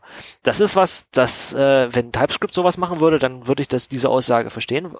Äh, aber momentan ist es eigentlich so, dass du einen relativ naiven Parser für TypeScript machen kannst und der quasi einfach einmal alles frisst, ohne wirklich genau zu verstehen, ob es kompiliert oder nicht, und dann nur einen Teil der Syntax wieder ausspuckt und dann hast du quasi das dein Projekt von TypeScript befreit, ohne dass du. Okay. Man könnte ja äh, davon ausgehen, dass Microsoft einfach versucht, akt also aktuell noch in der Phase sind, in der Embrace-Phase, möglichst viele Leute in TypeScript reinzuziehen, von TypeScript abhängig zu machen und dann langsam versucht, das halt sich TypeScript von JavaScript zu entkoppeln. Aber die, die sind halt, dadurch, dass das beides so offen ist und dadurch, dass du halt prinzipiell die Möglichkeit hätte, also wir müssten eine sehr, sehr lange Extend-Phase fahren, ja, was bevor halt, dieser Extinguished-Schritte. Was sie halt bei JavaScript nicht haben, ist eine eigene Runtime. Also die haben ihr, ihr Browser ist Chrome, ist ja. mit mit Edge ähm, ähm, das, worauf viele Services, die in JavaScript geschrieben sind, laufen, ist Node. Das ist, hat eine eigene Foundation. Node nutzt auch nur V8, oder? Du kannst Node gar nicht anders nutzen. Oder? Node ist nur, Node, Node, Node läuft nur mit V8. Es gibt irgendwie noch äh, Forks oder Alternativen von Node, die dann ah, okay. die JavaScript-Engine von Firefox verwendet haben, aber die sind, glaube ich, nie so richtig erfolgreich gewesen. Ähm, dementsprechend äh, Microsoft hat ihre eigene JavaScript, die hatten ja ihre eigene JavaScript Runtime mit der Chakra Engine, die in dem Stimmt, ja. in dem Edge Edge liefen. Die mhm. auch äh, davon gab es einen, einen Node Fork, der quasi Node.js bloß nicht mit V8, sondern mit Chakra war. Aber das haben sie ja selber alles weggeschmissen und haben gesagt, nee, das brauchen wir jetzt nicht mehr entwickeln, das ist, das machen wir einfach krumm. Okay. Ähm, und äh, insofern. Das ist das viel größere Monopol. Ja, das, ich wollte gerade sagen, also da ist dann, da ist Chrome ja eher ein größeres Problem als Microsoft. Da könnte man nochmal quasi den gleichen Blogpost nochmal aus der Perspektive, was hat eigentlich äh, Chrome, äh, Google mit dem Web gemacht, äh, angucken. Weil da haben wir schon ein paar Mal drüber gesprochen. Weil, gehabt, weil ja. mittlerweile ist eigentlich alles, was, was ein Webstandard ist, ist irgendwie aus, de, aus dem Hause Google gekommen. Ähm, das ist, ja. das ist eigentlich, äh, finde ich, empfinde ich das als höhere Problem. Also ich, ich würde sagen, ähm, auf diesen fünften Punkt, dass man hier irgendwie Open Source Libraries haben irgendwie ein Businessmodell und es gibt irgendwie Paid-Versionen davon. Oh, du, da würde ich gar nicht. Ja, aber ich, ich meine, er sagt ja, dass es hier äh, quasi it was just a matter of time. Das ist simply inevitable. Nat natürlich, natürlich war es oder das ist ja schon länger passiert, dass, dass Leute mit, mit Software Geld verdienen wollen. Das ist ja nichts Neues. Und dass man halt auch versucht, mit, mit, mit, mit Libraries, die man halt anbietet, in andere Software einzubauen, dass man da versucht, Geld zu, zu verdienen, ist ja auch nichts Neues. Und dass du halt auch Sachen, die, mit denen du Geld verdienst, Open Source entwickeln kannst, ist ja auch nichts Neues. Mhm. Und ich meine, dass das mehr passiert, das ist wahrscheinlich jetzt das Ding, woran sich die Person hier aufregt, dass es halt populärer wird, dass du solche äh, Freemium Open Source Libraries hast, die halt so, also dass sie so ein Premium Feature mit haben, so ein Premium Feature Set, was du halt dann irgendwie lizenztechnisch erwerben musst und nur dann kannst du das nutzen. Das ist übrigens ein Post, der auf Hacker nun gepostet wurde und du kannst ihm hier Geld irgendwie zustecken dafür, dass du das gelesen hast, ne? das ist, das ist ja, auch das ist so ein Premium, die, die Person hat ja Geld, für Blogposts. Die Person hat ja äh, Zeit reingesteckt, das zu schreiben, das ist ja okay, ja, wenn. Aber, aber ich meine, genauso ist es halt, wenn, wenn du, wenn du, wenn du was programmierst, da steckst du auch Zeit und Hirnschmalz rein und es ist schön, wenn Sachen Open Source sind oder Sachen free sind. Äh, aber natürlich betrifft das nicht alles. Aber nicht jeder kann sich leisten, Software zu verschenken. So. Ja, und, und andere wollen äh, mit ihren Firmen damit Geld verdienen. Das ist ja nicht von Grund auf böse. Das ist ja völlig legitim. Und wenn du eine mhm. Möglichkeit hast, sowas zu monetarisieren, die nicht scheiße ist, also im Sinne von du verkaufst Nutzerdaten oder versteckst deine Monetarisierung oder was weiß ich, dann finde ich das auch völlig also solange du Leute nicht, also wie gesagt, solange du es nicht, nicht scheiße machst, niemanden abzockst, niemanden verarscht oder sonst was macht, mhm. ist das absolut unterstützenswert, davon leben zu wollen. Und, und davon leben zu wollen beinhaltet jetzt auch, dass deine Firma sehr viel Geld damit verdient, finde ich auch okay dann, dann hast du halt ein Businessmodell, was super funktioniert. Solange Je nachdem, halt was dein Businessmodell ist, musst du halt auch ein gewisses, eine gewisse Art von Machtpolitik betreiben. Wahrscheinlich, wenn du jetzt, also Microsoft äh, hat wahrscheinlich, die verdienen wahrscheinlich nicht mehr ganz viel Geld, ganz so viel Geld mit Windows-Lizenzen wie früher. Äh, aber die haben ein großes Interesse daran, dass sie Leute zu ihrer Azure-Plattform ziehen. Na klar. Und dann ist es natürlich praktisch, wenn die Leute alle das Zeugs äh, entwickeln und benutzen wollen und können, was auf deiner Plattform super läuft. Auf jeden Fall. Ich meine, auch wenn du Azure nutzt, bist du genauso wie bei, bei AWS ziemlich eingesperrt. Mhm. Das ist bei, bei Google nicht anders, bei Google's Cloud Plattform oder, oder anderswo. Es gibt überhaupt noch andere neben den drei großen. Vor, es gibt irgendwie Apple Cloud Plattformen, wo du was hosten kannst, aber du darfst dann alles nur in Swift schreiben. ja, Apple nutzt auch AWS für, für, für die iCloud und andere Sachen. Beziehungsweise teilweise Azure, teilweise AWS. Aber mal abgesehen davon, äh, ich weiß nicht mehr, wo ich hin wollte.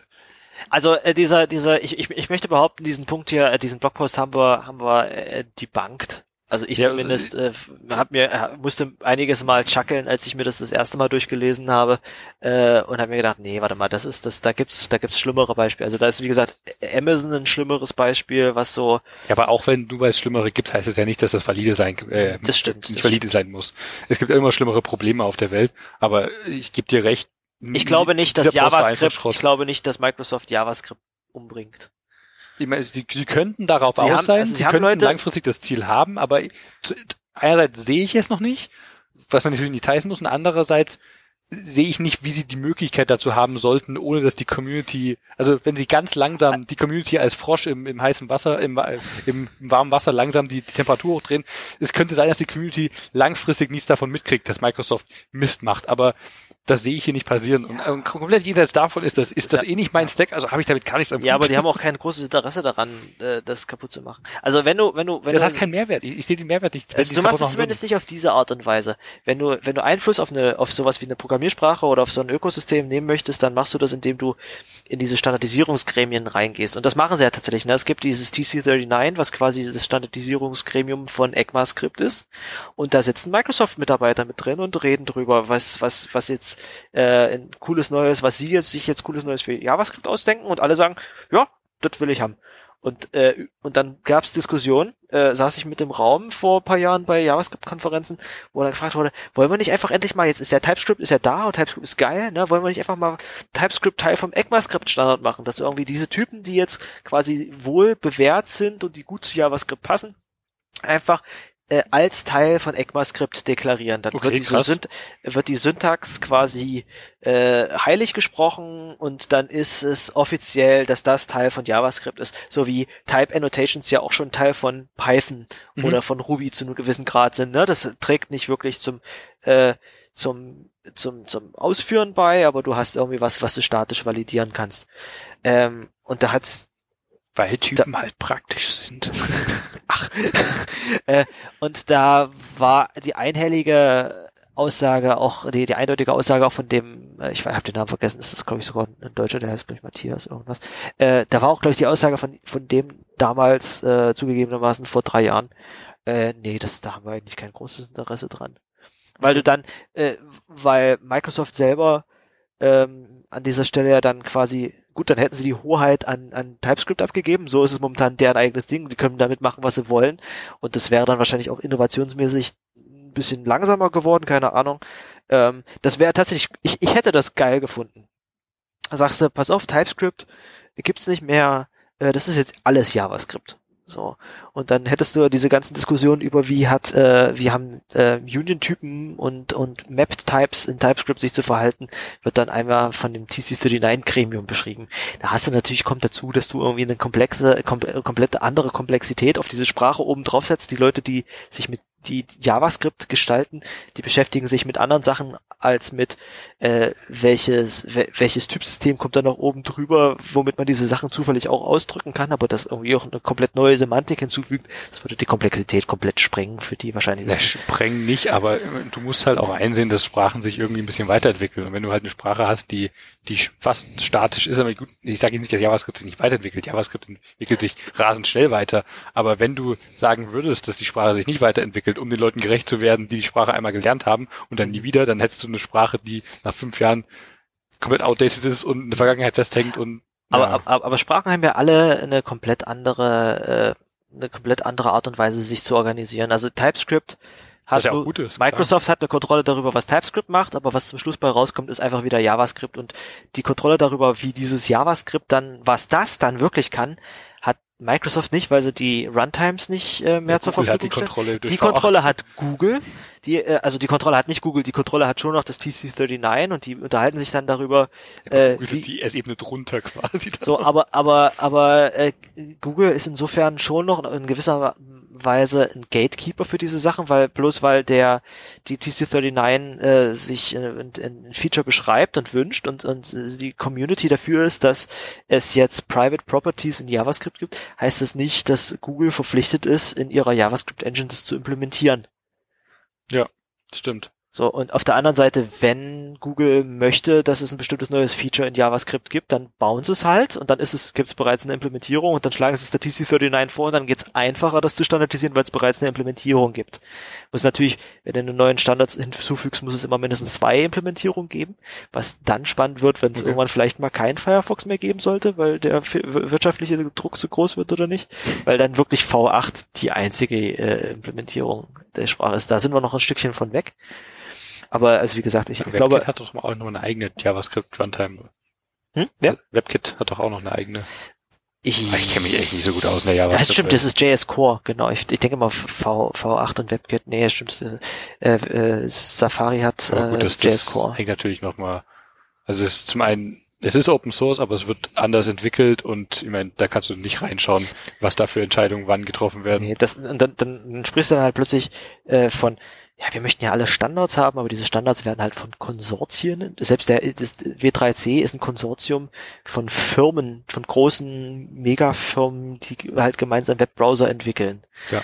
Na, das ist ähm, das ist jetzt auch nicht so demokratisch, wie, wie der Autor von diesem Blogpost das jetzt hier klingen lässt. Hast du zufällig äh, dieses, dieses wunderschöne Buch von, äh, wie heißt der, Yuval Harari gelesen?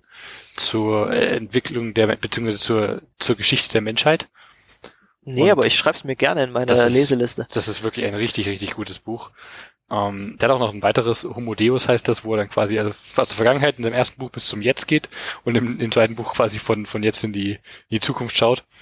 Aber der hatte so ein wunderbares, wunderbares Ding in seinem Buch, da wo er Konzerne als die Religion der Moderne bezeichnet beziehungsweise dass äh, Notare oder beziehungsweise dass, dass Leute, die die Möglichkeit haben, also Juristen quasi die die Zauberer und Scham Zauberer und Schamanen der der Neuzeit sind, weil die Realität schaffen durch Worte, durch Zaubersprüche, die die sich ausdenken, verändern sie die Realität.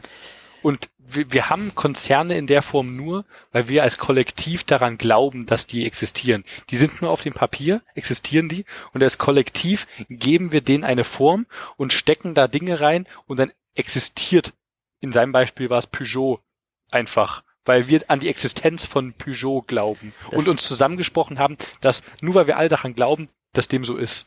Naja, ein, ein, ein, ein ähm, ein Konzern ist ein, ist ein Mechanismus, der, der viele Charakteristika mit einem Organismus teilt. Na, er hat, mal davon abgesehen, dass viele Konzerne juristische Personen sind. Äh, Wir haben, halt halt Möglichkeiten geschaffen dafür. Haben sie halt einen Überlebensdrang. Ähm, und selbst wenn alle Mitarbeiter der Firma plötzlich kündigen und äh, gut, okay, wenn alle kündigen, dann nicht. Aber äh, was weiß ich, wenn ich eine Firma äh, gründe, kann ich mit der Firma machen, was ich will. Und dann habe ich irgendwann, wenn sie groß genug ist, einen Aufsichtsrat, der dafür sorgt, dass die Firma das macht, was die Firma machen soll. Ähm, und dann hast du so ein Hive-Mind quasi.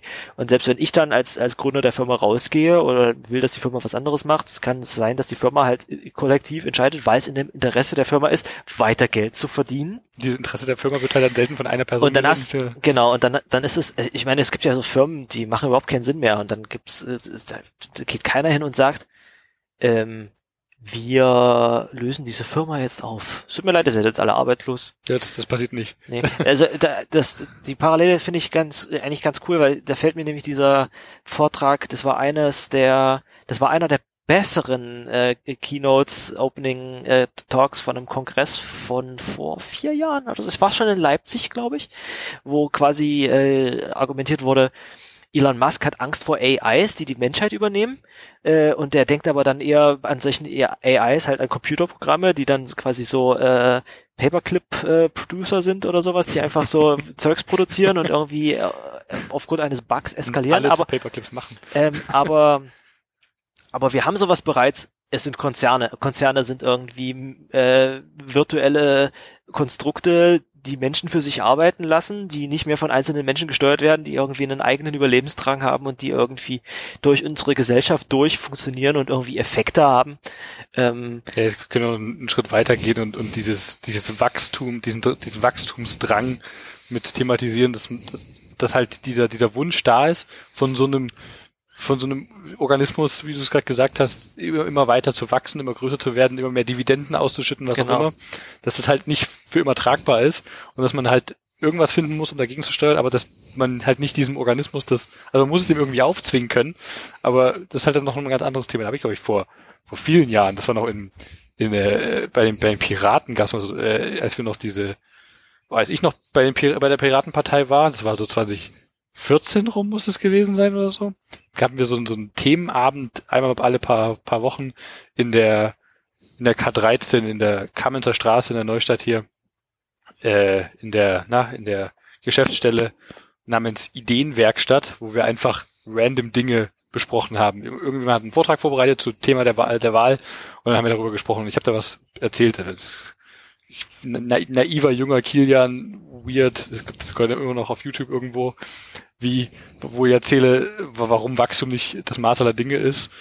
Das, ich habe das wahrscheinlich viel besser in Erinnerung, als es war und ich kann mir das nicht mehr anschauen, weil es viel zu cringy ist. ich, prinzipiell thematisiere ich nur so einen Film, der heißt Growthbusters, der war, der war toll.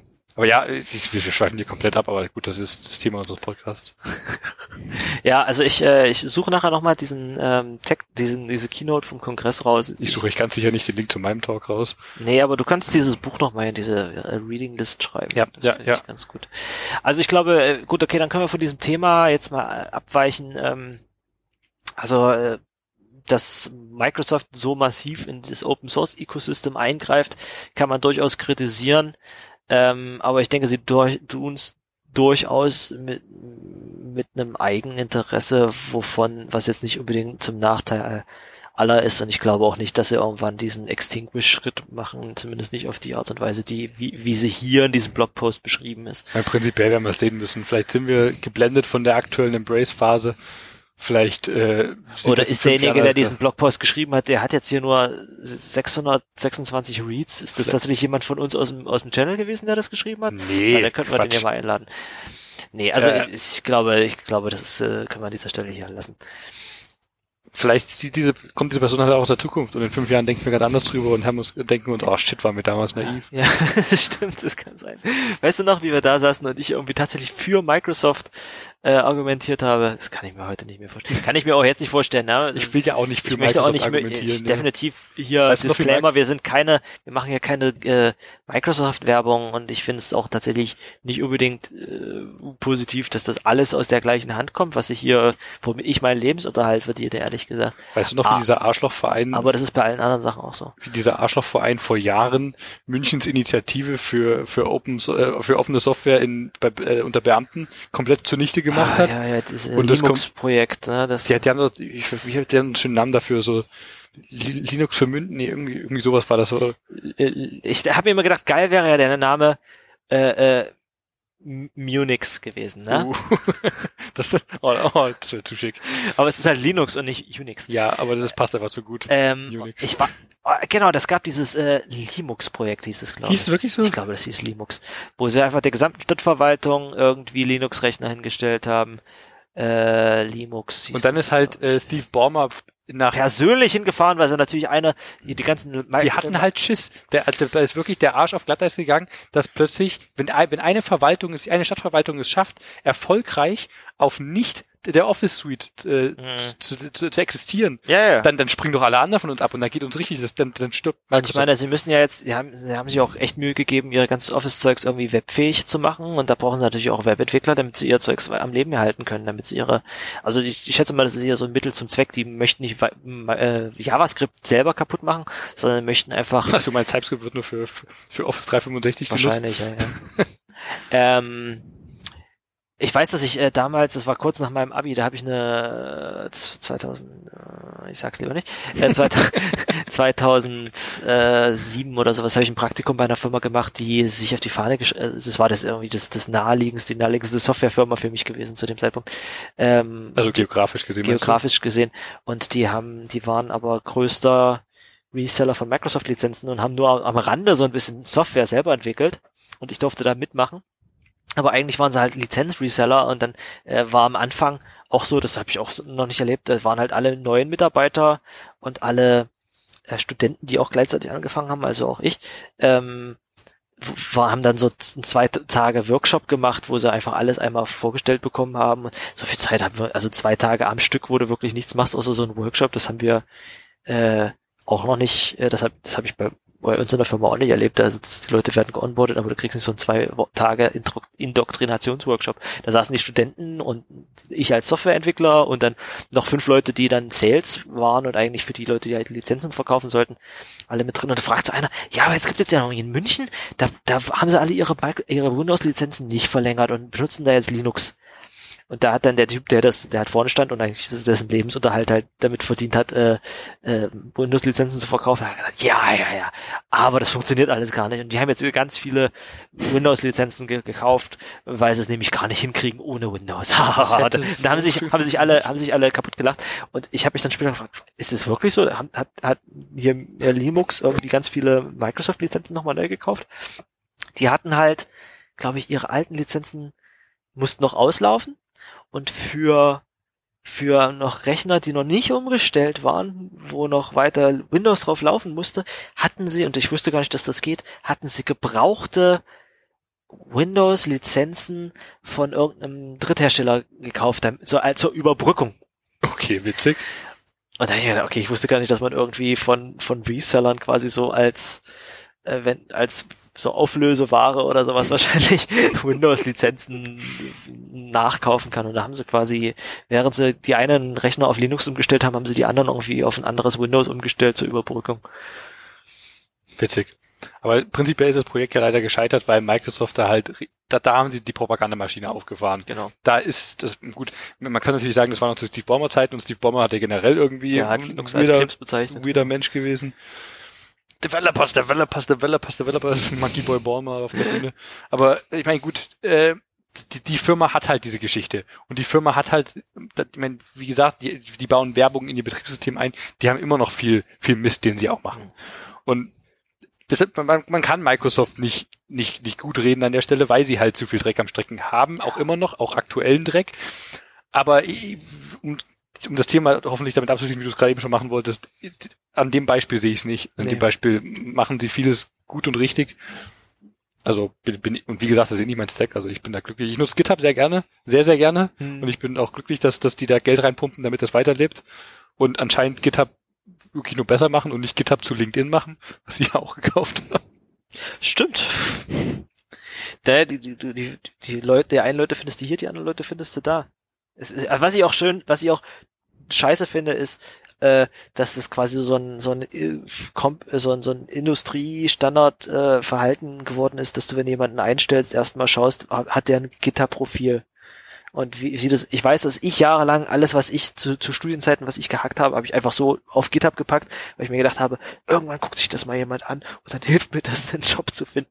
Und tatsächlich, man benutzt es natürlich, um sich ein Bild zu machen. Ne? Ich benutze es auch, ja, wenn ich, wenn sich jemand bewirbt, schaue ich, hat er sowas? Ich verlange jetzt nicht, dass es jemand hat. Wir haben auch jetzt Leute eingestellt, die überhaupt nichts auf GitHub haben. Aber wenn du dann natürlich nachvollziehen kannst, was schreibt der so, äh, was kann der so. Ja, wenn du halt einen Einblick die, so finden kannst in die, in die Art und Weise, was die Person damit äh, online stellt, ist das schon mal super. Aber man darf es halt nicht voraussetzen. Ja. Oder auch nur diesen Bias im Kopf haben, dass wenn die Person nichts hat, dass du direkt so ein äh, so, äh, im Hinterkopf hast, das ist halt auch schon scheiße. Genau. Aber wenn du halt die Möglichkeit hast, da auch aktuelle Sachen zu sehen und was die Person so macht, oder wenn das halt ein keine Ahnung, wenn es ein Pluspunkt ist für die Person, super, aber es darf halt kein Negativpunkt sein. Mhm.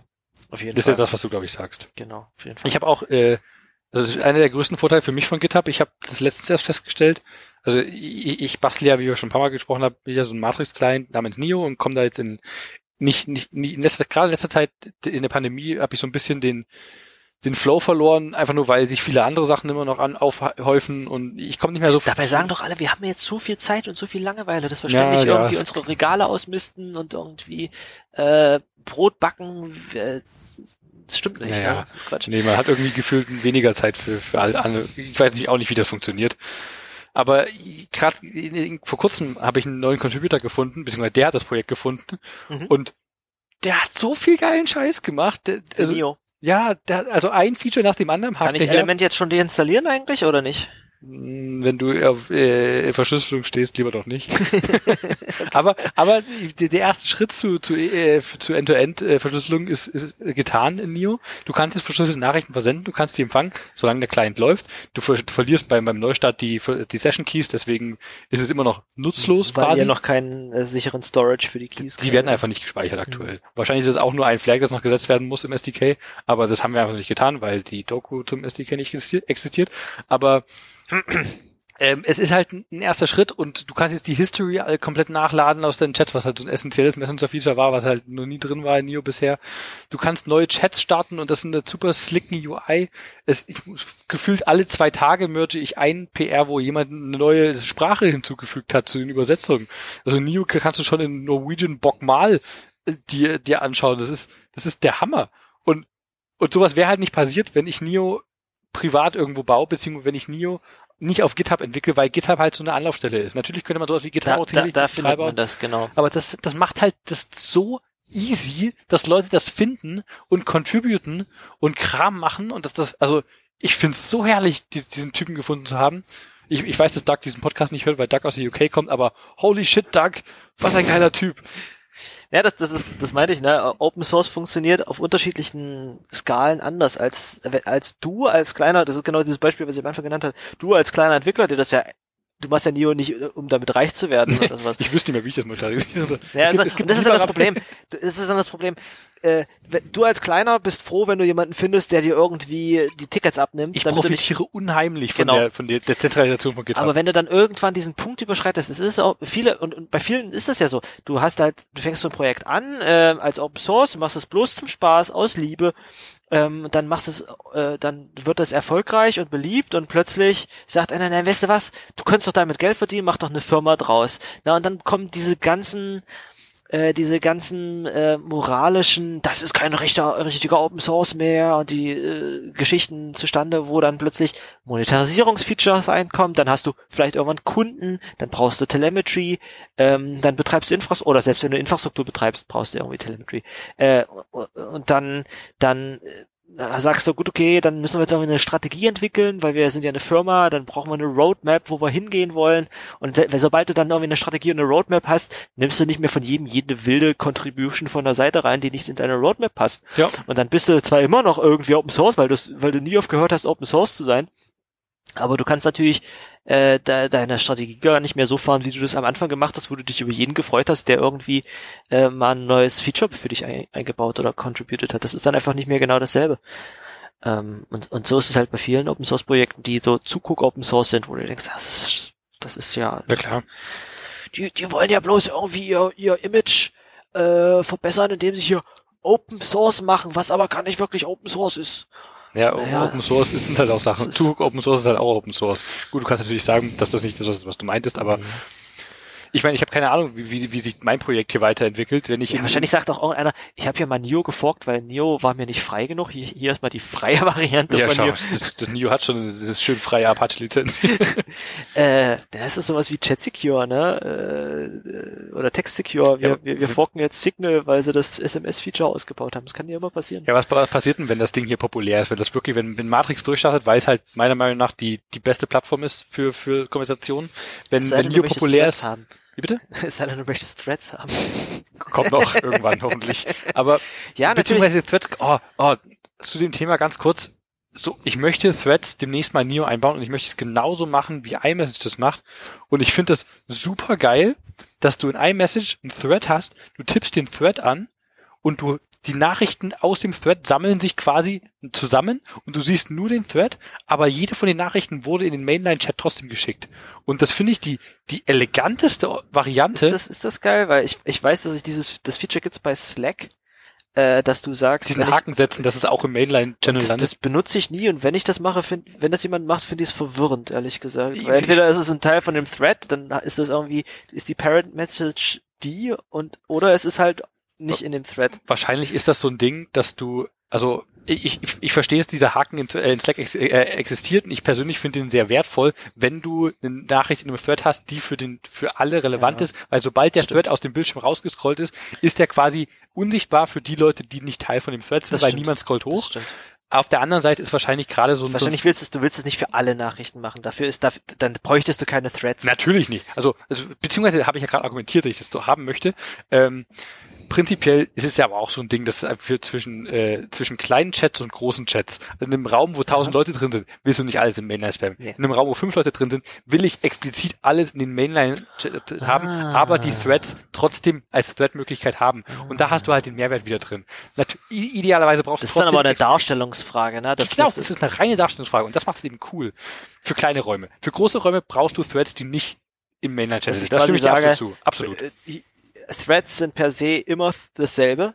Und dann kannst du halt auf der View-Ebene sagen, bitte linearisier mir mal bitte diese, diese, äh, diesen, diese Ansicht. Das hier. ist exakt das, was, was iMessage macht. Ah ja. Ich zeig, zeig's dir mal kurz, äh, kannst du noch rausschneiden. Ich muss irgendwas finden. Irgendwo. Hier, hier sind Threads. Das, hier hat Lars eine Nachricht geschrieben, die Reply auf diese Nachricht war. Und wenn ich diese Nachricht antippe, dann zieht er das quasi in der ja, View-Ebene raus und macht mit dem Thread. Und ich kann hier replyen, das landet in dem Thread. Dieses aber Telefon ist gigantisch groß, ganz ehrlich. Ich, ich habe mich dran gewöhnt. ich find's geil. Ähm, nee. Ja, aber es, es kann passieren, ne? Also ähm, Matrix ist wirklich, äh, ich meine, gut, okay, dasselbe hätte ich vor zehn Jahren von, von Jabber gesagt, aber Matrix ist das, äh, was ähm, dadurch gerade das ist von jetzt irgendwie der unterschiedlichen Regierungs... Äh, Matrix hat das Potenzial, das zu sein, was Jabber hätte sein sollen. Matrix, äh, Matrix ist halt, hat halt das Potenzial, E-Mail endlich abzulösen. Ah, ich meine, theoretisch schon. Die Frage ist, ich persönlich will das, glaube ich, nicht, weil ich unterschiedliche Werte da sehe, aber theoretisch kannst du E-Mail neu bauen, auf Matrix aufsetzen, die Clients genau gleich aussehen. Aber genau lassen. das war halt bei Jabber auch schon so. Also ich will diese, diese ja. Jabber versus Matrix Diskussion nicht. Bei äh, Jabber versus Matrix sehe seh ich nicht. Prinzipiell machen die beide genau das Gleiche.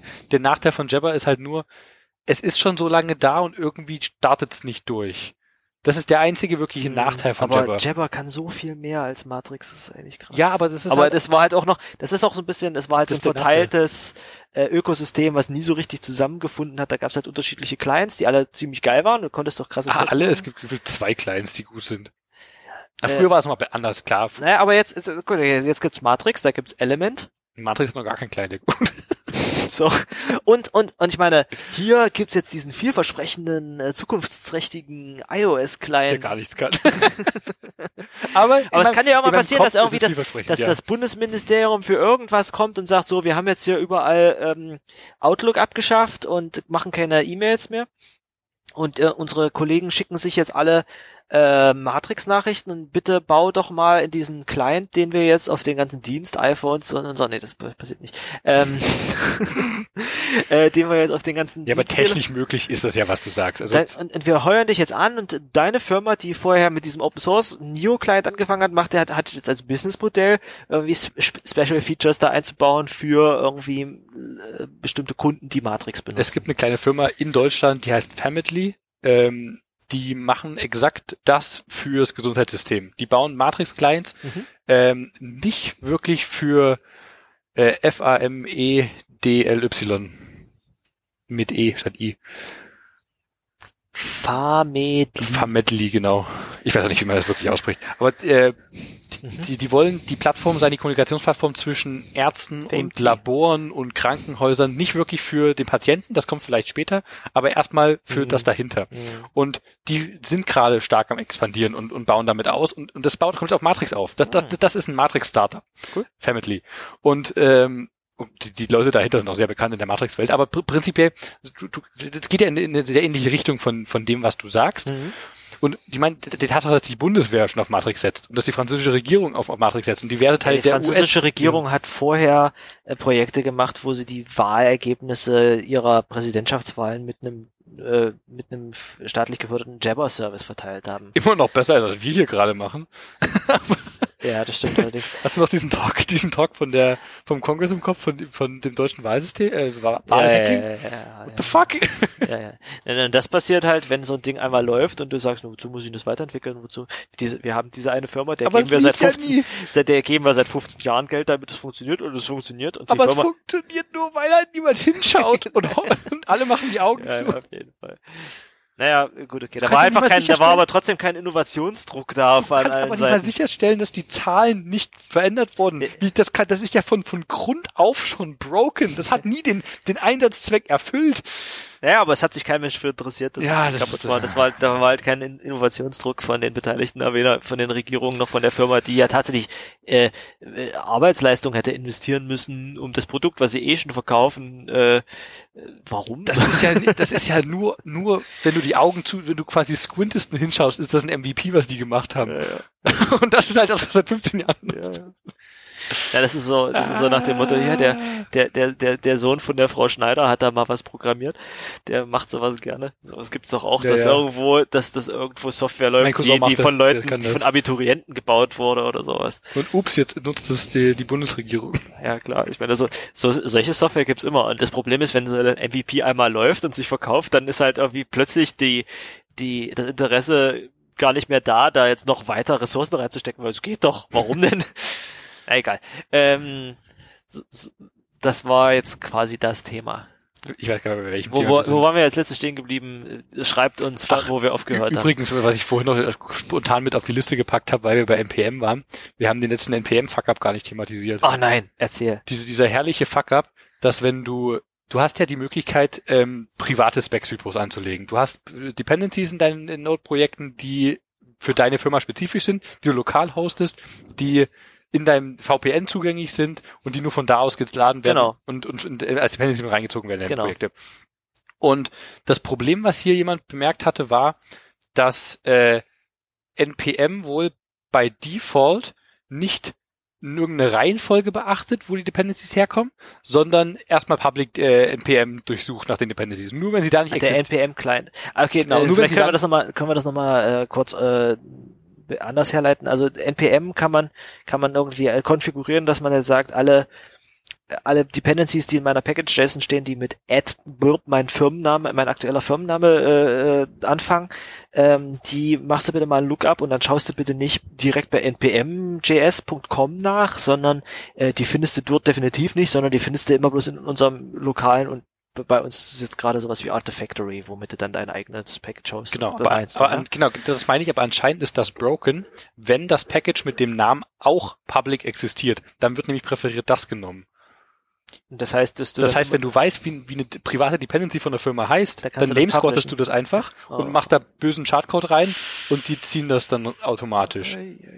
Und anscheinend ist es genau genauso broken bei PyPy und bei RubyGems, bloß dass die beiden nur nur dann failen würden, wenn eine, eine höhere Versionsnummer existiert. Aber dann pushst du einfach eine Version 99 davon ei, ei, ei, und dann ist die ja neuer.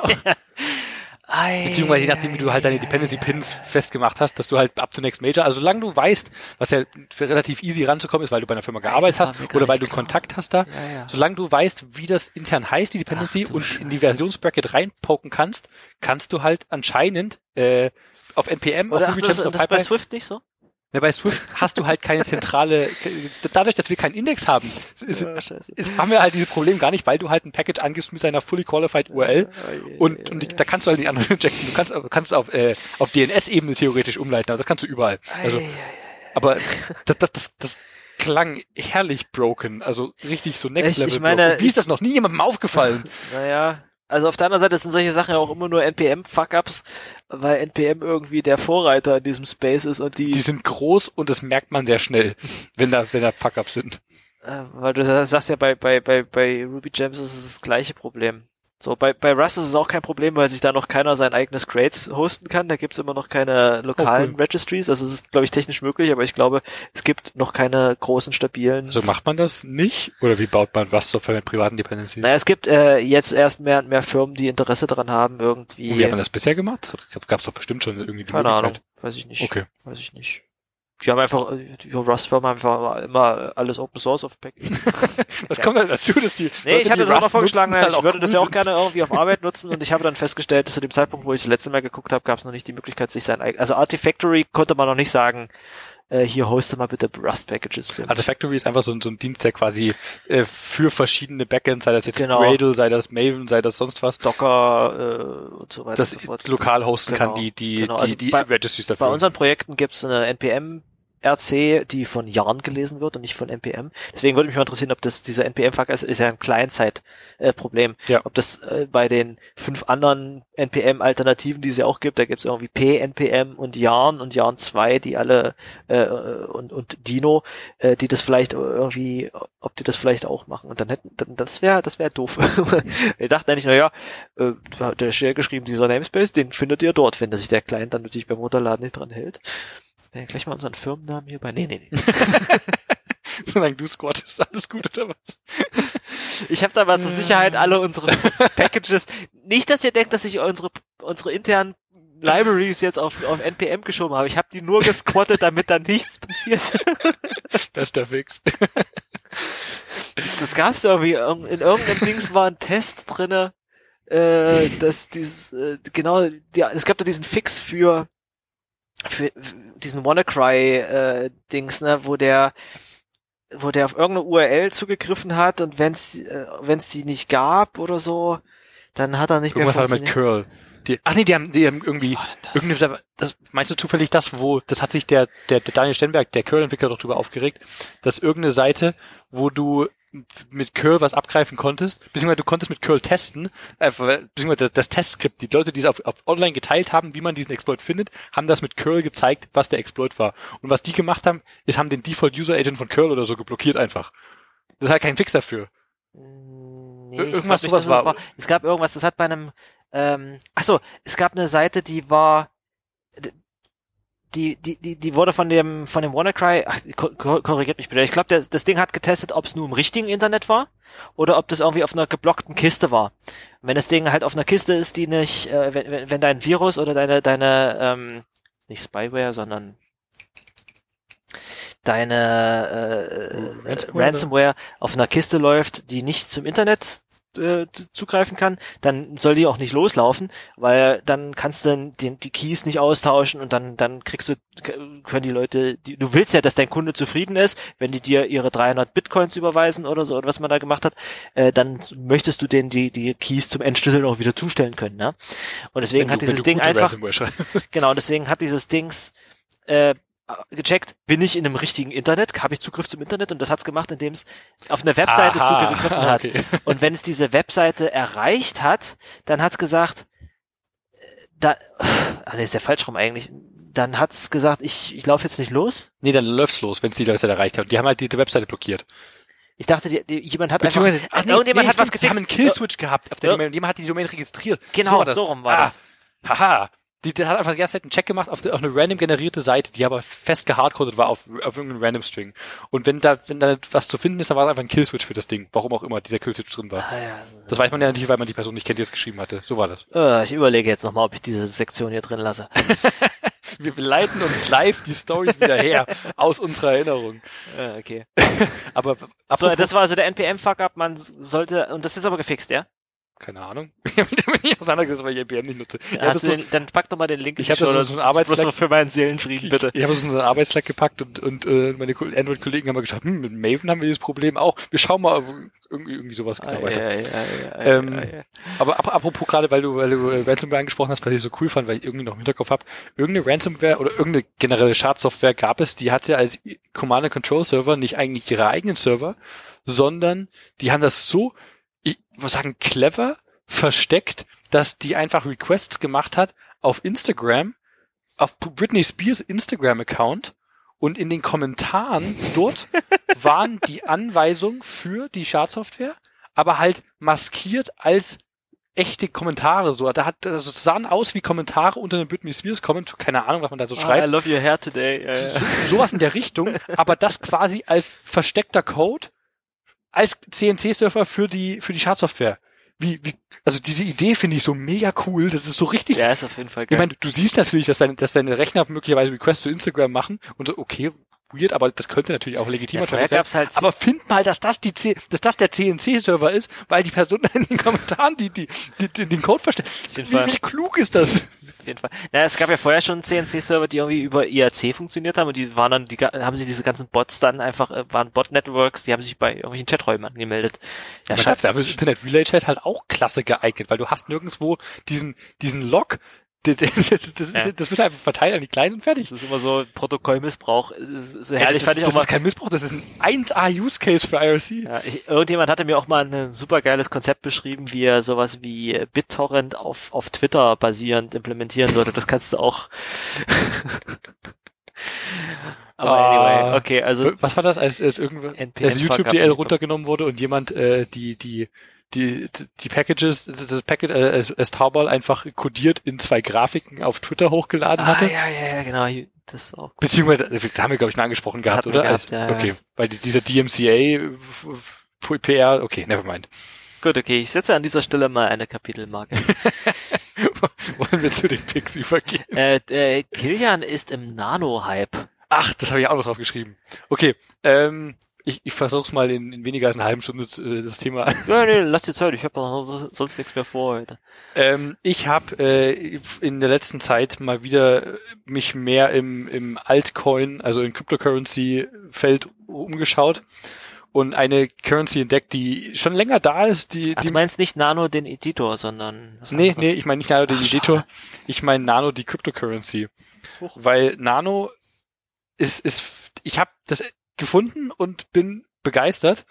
Das ist das, was Bitcoin immer sein wollte, aber nicht ist. Mhm. Ich meine, wir, wir, sehen jetzt, wo Bitcoin... Also Bitcoin ist eigentlich nicht mehr zu gebrauchen, um sich damit seinen Burger oder sowas Bitcoin zu war noch nie zu gebrauchen. Ich meine, ich hab, wir haben das damals mal im ASCII-Spaßenteil benutzt, um ein paar Mate zu verkaufen. Genau, wir wollten das ja durchsetzen, irgendwie, um, um, damit wir sowas machen können. Aber, aber ich, die, uns wurden halt immer die offensichtlichen Flaws gezeigt, von wegen, du brauchst zehn Minuten, um eine Bestätigung für einen Block zu bekommen für, ein, für eine Transaktion und wenn du sicher, dass halt alle sagen, das ist anonym und das stimmt überhaupt nicht. Ne? Da, das ist richtig, äh, es ist pseudonym an der Stelle, aber das, allein die, die, wenn, wenn von diesem äh, Anonymitätsaspekt, weil den hast du in Nano genauso wenig, aber da kommen wir gleich nochmal drauf zu.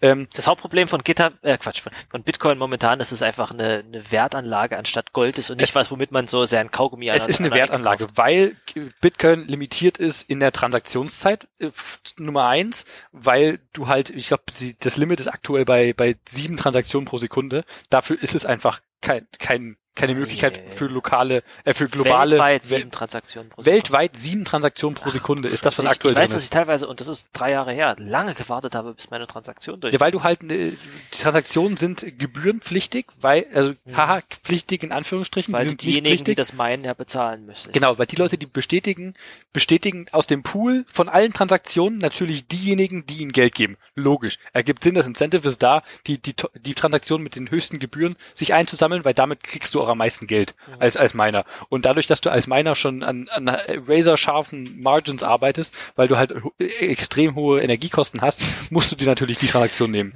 Wenn die gerade dir so einen alten äh, Staudamm-Wasserkraftwerk-Dings da gekauft hast. Ja, aber, aber so oder so, du, du willst halt maximal Geld damit verdienen und äh, also willst halt Geld damit verdienen und das musst du halt in dem du, du einen Staudamm kriegst du auch nicht geschenkt, sondern den hast du entweder selber gebaut oder hast die Möglichkeiten dazu, aber da, da hängen halt auch Kosten mit dran. Mhm.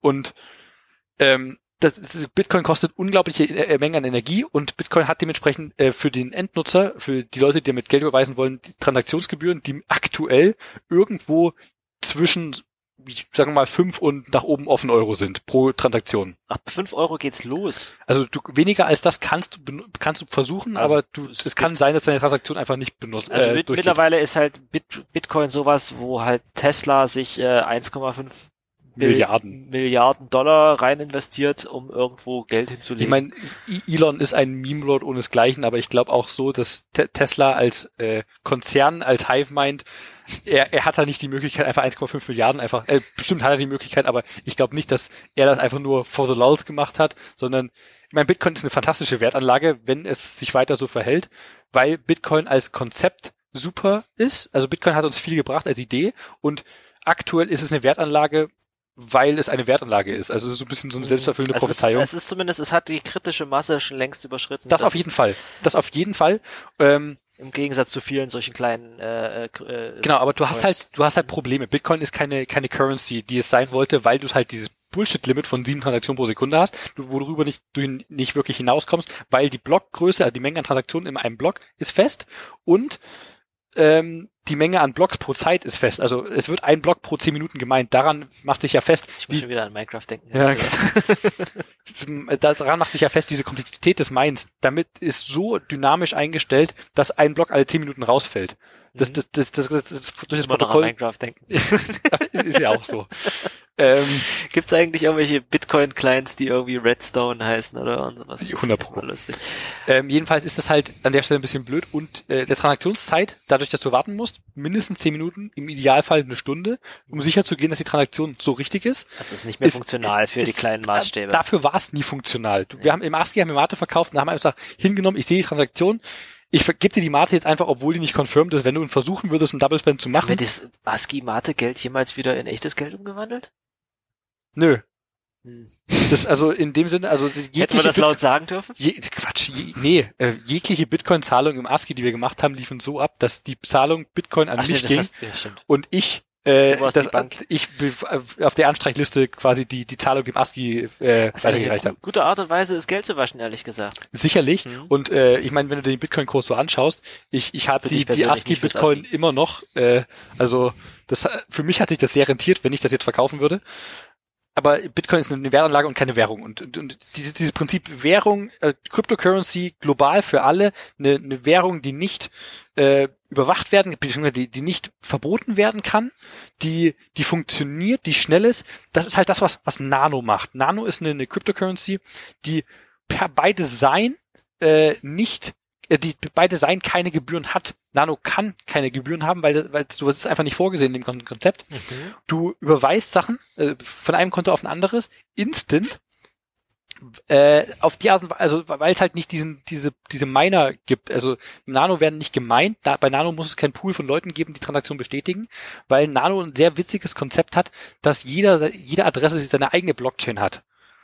Und jede ich, Adresse. Jede Adresse, jedes Konto quasi hat eine eigene Blockchain. Okay. Und ähm, ich sage prinzipiell, dass, dass ich diese Transaktion hier vorhabe, gebe die setze die in die Welt nach draußen und es gibt so einen Konsensus-Algorithm, wo andere Nano-Nodes sagen, ja, schaut gut aus und also nehmen das eben an. Jeder hat seinen, jedes, jedes Wallet hat seine eigene Blockchain, aber die sehen auch trotzdem alle. Die Nano-Nodes sehen die anderen. Mich interessiert nur meine eigene Blockchain, weil ich nur aus meiner eigenen Blockchain mein, mein, mein Kontostand äh, okay. Mhm. äh, schlussfolgert, äh, weil ich da einfach die, die Blockchain durchgehe. Und dementsprechend ähm, mache ich einen, einen kleinen Proof of Work selber, indem ich diese Transaktion generiere und einen Hash für nur meinen Block, was auf einem keine Ahnung, auf einem Embedded System keine, keine Millisekunden, keine, nur ein paar Millisekunden dauert. Weil es nur dieser einer kleine Hash ist. Ich muss ja keinen Hash meinen, ich muss, muss diesen Hash generieren für, für meinen Block. Und dann gebe ich eben einer Nano-Node diesen Block und sage, das ist der Block, den ich hier gerade erstellt habe. Und da wird dann eben dieser State gehalten, dass, dass, dass dieser Block existiert und distributed im, im Netzwerk. Und die Nano-Node muss aber keine, kein, kein, kein Proof of Work machen, um diese Block, um diesen Block zu verifieren, sondern die, dadurch, dass, dass so ein Consensus-Algorithm existiert, dass ich also Nano-Nodes stimmen ab, welche Transaktionen schlecht sind und welche gut sind. Für gute müssen die gar nichts machen, für schlechte können die aber sagen, nee, das da ist ein versuchter Double Spend, das ist keine gute Transaktion. Und dadurch, dass die abstimmen und sagen und, ja. und, und Konsensus erreichen, hast du halt irgendwann den Punkt, wo gesagt wird, nein, das ist eine schlechte Transaktion oder da, ja, die Transaktion da ist gut. Und diese Abstimmung passiert halt dadurch, dass Nano-Wallets mit, also du, du hast halt mehr Stimmgewicht, je mehr Geld du hast. Und ähm, du kannst als Nano-Inhaber deine dein Stimmgewicht transferieren an eine Node deiner Wahl. Und es ist prinzipiell aktuell äh, das, das Konzept, dass du versuchst, eine Node zu finden, die weniger als ein Prozent Stimmgewicht hat, damit das schon möglichst dezentral ausgeglichen ist. Das ist ja das Hauptproblem, was, was auch gerade bei Bitcoin irgendwie äh, vor, vor einiger Zeit mal angesprochen wurde, dass irgendwie mehr als 50 Prozent der 51 Miner waren bereits irgendwo in China oder sowas. Äh, du kannst bei Bitcoin dieses klassische Beispiel von der 51% Attack fahren. Wenn du die Mehrheit des Netzwerks kontrollierst, kannst mhm. du letztendlich sagen, was sind valide Transaktionen. Genau. Und da, witzigerweise, äh, es gibt diese riesige Trade-Plattform Binance, die kommt, glaube ich, aus China, sind mittlerweile in Malta aus rechtlichen Gründen. Die sind mit Abstand, also mit, mit großem Abstand die größte Handelsplattform mhm. für Bitcoin mit, mit, mit großem, großem, großem Abstand. Also mehr als Faktor 10. Das war, war ein Vielfaches zu, zur nächsten Exchange. Ich, wahrscheinlich sogar Faktor 100 oder was, war, wenn ich das so richtig im, im Kopf habe. Also ich, ich habe jetzt keine Zahlen im Kopf, gefährliches Halbwissen, aber es war ein, definitiv ein riesiger Abstand zur nächsten Exchange. Und Binance wurde vor nicht allzu langer Zeit mal gehackt und da wurden ein paar hundert Millionen äh, in Bitcoin in also US-Dollar in Bitcoin eben transferiert. Mhm. Und der Binance CEO hat halt dann gesagt, ich meine, wir haben hier die Möglichkeit und wir hätten technisch problemlos die Möglichkeit wir gerade, ne? wir können das zurückrollen und unser Geld einfach als nicht geklaut deklarieren und und diese, aber sie haben sich letztendlich dagegen entschieden, also um halt nicht die, die das Vertrauen in Bitcoin zu erschüttern, was sicherlich der richtige Schritt war an der Stelle, aber allein die Tatsache, ja, ja, die Tatsache, der, dass er das ausgesprochen dass hat, dass der sich in die Öffentlichkeit stellt und sagt, wir haben problemlos diese Möglichkeit. Holy fuck. Also das, das, das Vertrauen in Bitcoin aber, ist da Ich habe jetzt nicht verstanden, wie das bei Nano jetzt anders sein soll. Äh, ist das dann äh, kann das gleiche Du, du, du könntest prinzipiell das gleiche Problem einer 51% Attack haben, beziehungsweise sogar ein bisschen weniger, weil du nicht ganz so viel kontrollieren musst. Mhm. Aber ähm, dafür musst du halt auch diese diese diese diese Masse mitbringen. Mhm. Und also das Problem hat jede Cryptocurrency. Die Cryptocurrencies bestehen alle darauf irgendwie, dass du entweder was bestätigst durch, durch Arbeit oder durch Proof of Stake oder durch äh, so ein Consensus Algorithm, dass du halt irgendwie festmachst, wer trifft letztendlich die Entscheidung. Und die Entscheidungen werden durch, durch Cryptography auf die Allgemeinheit verteilt. Das ist das generelle Grund, Grundprinzip von, von jeglicher Cryptocurrency. Und so, das benutzt du jetzt irgendwie, um deine Mate zu kaufen? irgendwie Wenn ich das könnte, wäre wär schön. Aber ich meine, um den Satz noch den Gedanken zu Ende zu bringen, diese Wahrscheinlichkeit, dass das passiert, wird umso kleiner, umso mehr das genutzt wird. Achso, und jetzt hast du irgendwo so eine Node selber am Start, sagst Ich hoste aktuell noch keine Node selber, aber wäre relativ problemlos. Ich habe ja noch so ein Raspberry Pi übrig. Also. Kannst du problemlos machen? Dann, dann kriegst du, dann schicke ich dir direkt meine, äh, meine Balance mit als die, wo oh, du hast so eine schöne so ein Pi in Tastatur. Oh, die will in meiner Hand halten. Wie, wie heißt das Ding nochmal? Der Pi 400. Pi 400.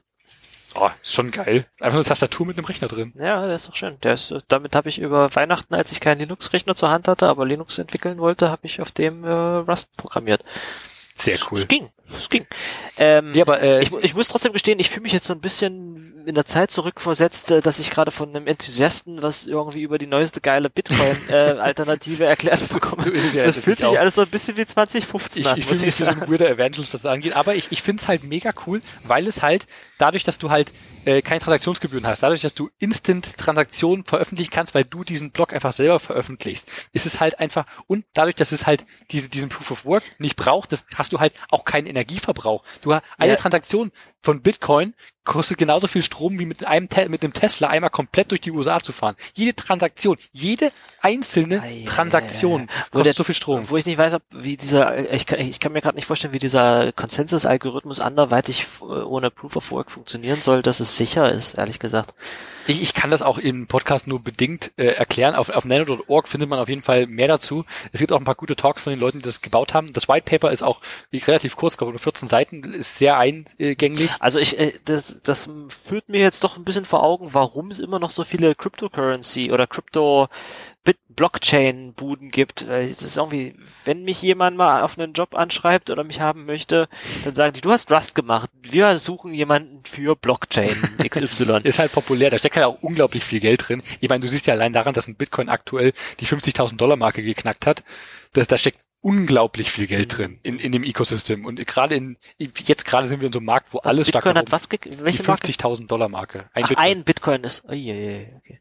45.000 Euro sind wir, glaube ich, heute früh. Da gibt's doch bestimmt, da gibt's doch jetzt garantiert so ein paar Nerd-Millionäre. 100 pro, ja, 100 pro. Ich, und ich beiß mir immer mehr in den Arsch. Leute, die, ja, ja, ja. Und ich, du, du denkst dir auch jedes Mal noch, Ja, aber jetzt ist es wirklich zu spät. Ja, eben. Jetzt, ah, jetzt ist wirklich zu das spät. Das war damals ja gedacht, ah, Bitcoin ist schon bei 30 Dollar, jetzt ist es zu spät einzusteigen, lass mal da. Oh, Bitcoin ist schon bei 200 Dollar, ah, jetzt ist es viel zu spät einzusteigen. Ja, ah, Bitcoin ist schon bei 1000 Dollar, jetzt ist viel zu spät das, Ich weiß, dass es mal bei 400 Euro war und dann habe ich, habe ich, hat ein Kumpel gesagt, ich habe mir eine Bitcoin für 400 Euro gekauft und dann war es irgendwie so anderthalb Jahre lang bei 250 und ich dachte mir, der arme Kerl, der kriegt seine seine 250 Euro Differenz, seine 150 Euro Differenz ja nie wieder für diese eine Bitcoin, ne?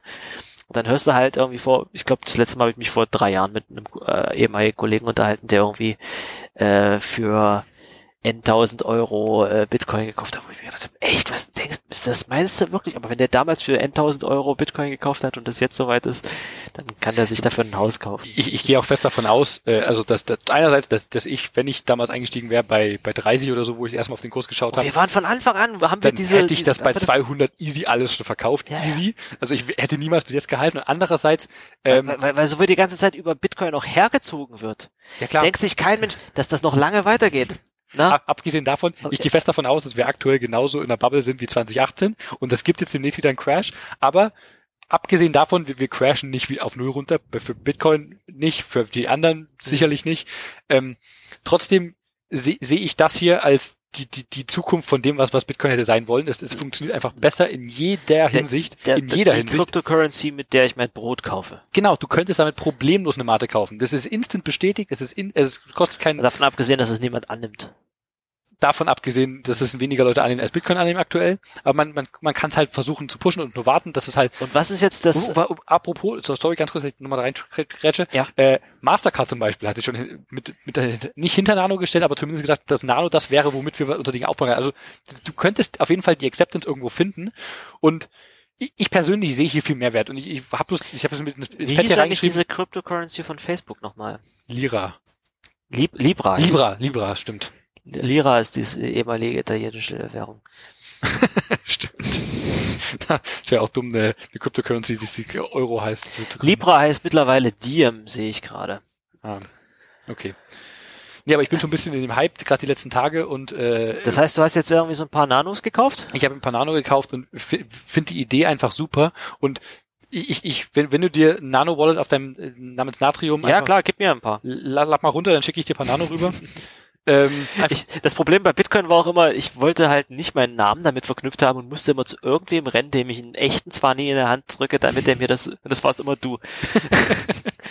und da war es auch praktisch, wenn man das irgendwie, ähm, an, wenn man dann am, am, im ASCII die Mate damit verkauft und das in, in sein Bargeld sofort übersetzt hat, äh, weil dann hat man einfach auf die Art und Weise diese Bitcoins eingesammelt. Ja, absolut. Aber ich, aber ich, ich also ich war, ich, ich, ich sehe ein, dass irgendwie diese ganzen unterschiedlichen Crypto-Currencies alle irgendwie ihre eigenen Gehaltsversprechen haben und dass die bestimmt auch alle ganz cool umgesetzt sind und es gibt halt auch manchmal was, wo eine große Firma dahinter steht, wie Mastercard oder Facebook, obwohl Facebook, da bist du ja äh, sofort unten durch, wenn du mit sowas ankommst. Aber, aber das ist eine große Firma, ja, du hast recht, da steht, da steht halt direkt so, mehr dahinter. Und äh, was ich alle und, und, und es gibt aber irgendwie abgesehen und dann gab's noch Zcash und und Ethereum und Sachen, die noch ganz andere Sachen, aber außer Bitcoin, ich, ich stecke jetzt wirklich nicht drin, aber außer Bitcoin habe ich nicht den Eindruck, dass irgendwas irgendwie eine kritische Masse erreicht hätte. Ethereum dass man damit ist ein riesiges Ökosystem geworden. Ja? Also es gibt haufenweise äh, Altcoins, die auf dem e- Ethereum-Konzept aufbauen, beziehungsweise explizit auf der Ethereum-Blockchain aufbauen. Mhm.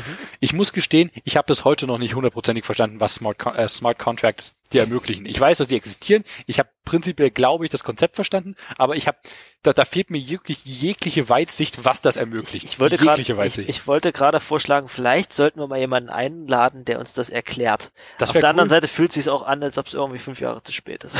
Sie, auch, aber ich, sehe wir sind immer noch nicht an dem Punkt, wo das halt gang und gäbe ist und die normal, also nee. die, meine, meine Eltern könnten nichts damit anfangen. Mein, mein Dad hat 100 Pro schon mal von Bitcoin gehört, ja. aber da, da steckt nicht niemand drin.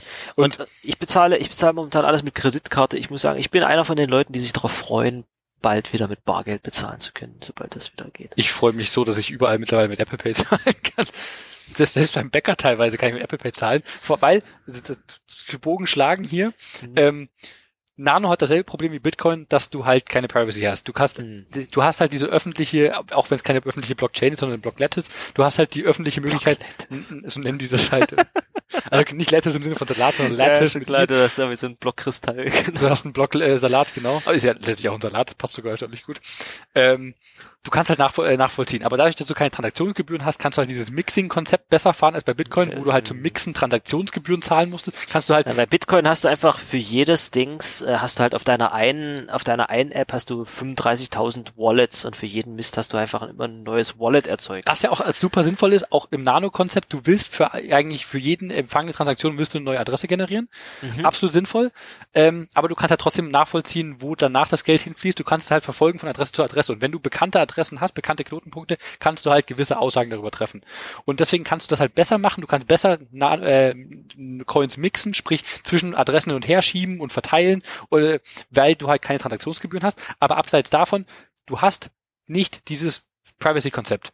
Und äh, das wollte ich gerade eben den Bogen sagen, bei Apple Pay was ich da halt an Apple Pay so toll finde, habe ich bestimmt im Podcast auch schon mehrfach gesagt, dass Apple Pay mir für jede Zahlung eine neue, kurze, äh, kurzlebige Ephemeral Kreditkartennummer generiert, dass die mhm. Händler mich nicht tracken könnten. Das ist für mich das absolute Killer-Feature. Das absolute Killer-Feature, dass, dass ich halt nicht trackbar bin für diese scheiß Händler, wo ich was kaufe. Was, halt ja, was, was ja bereits, also bei, bei Kreditkarten normalerweise hast du keine hast du keine äh, äh Privacy, aber du, du kannst Privacy. Durch Obfuscation oben drauf setzen. Was ist was?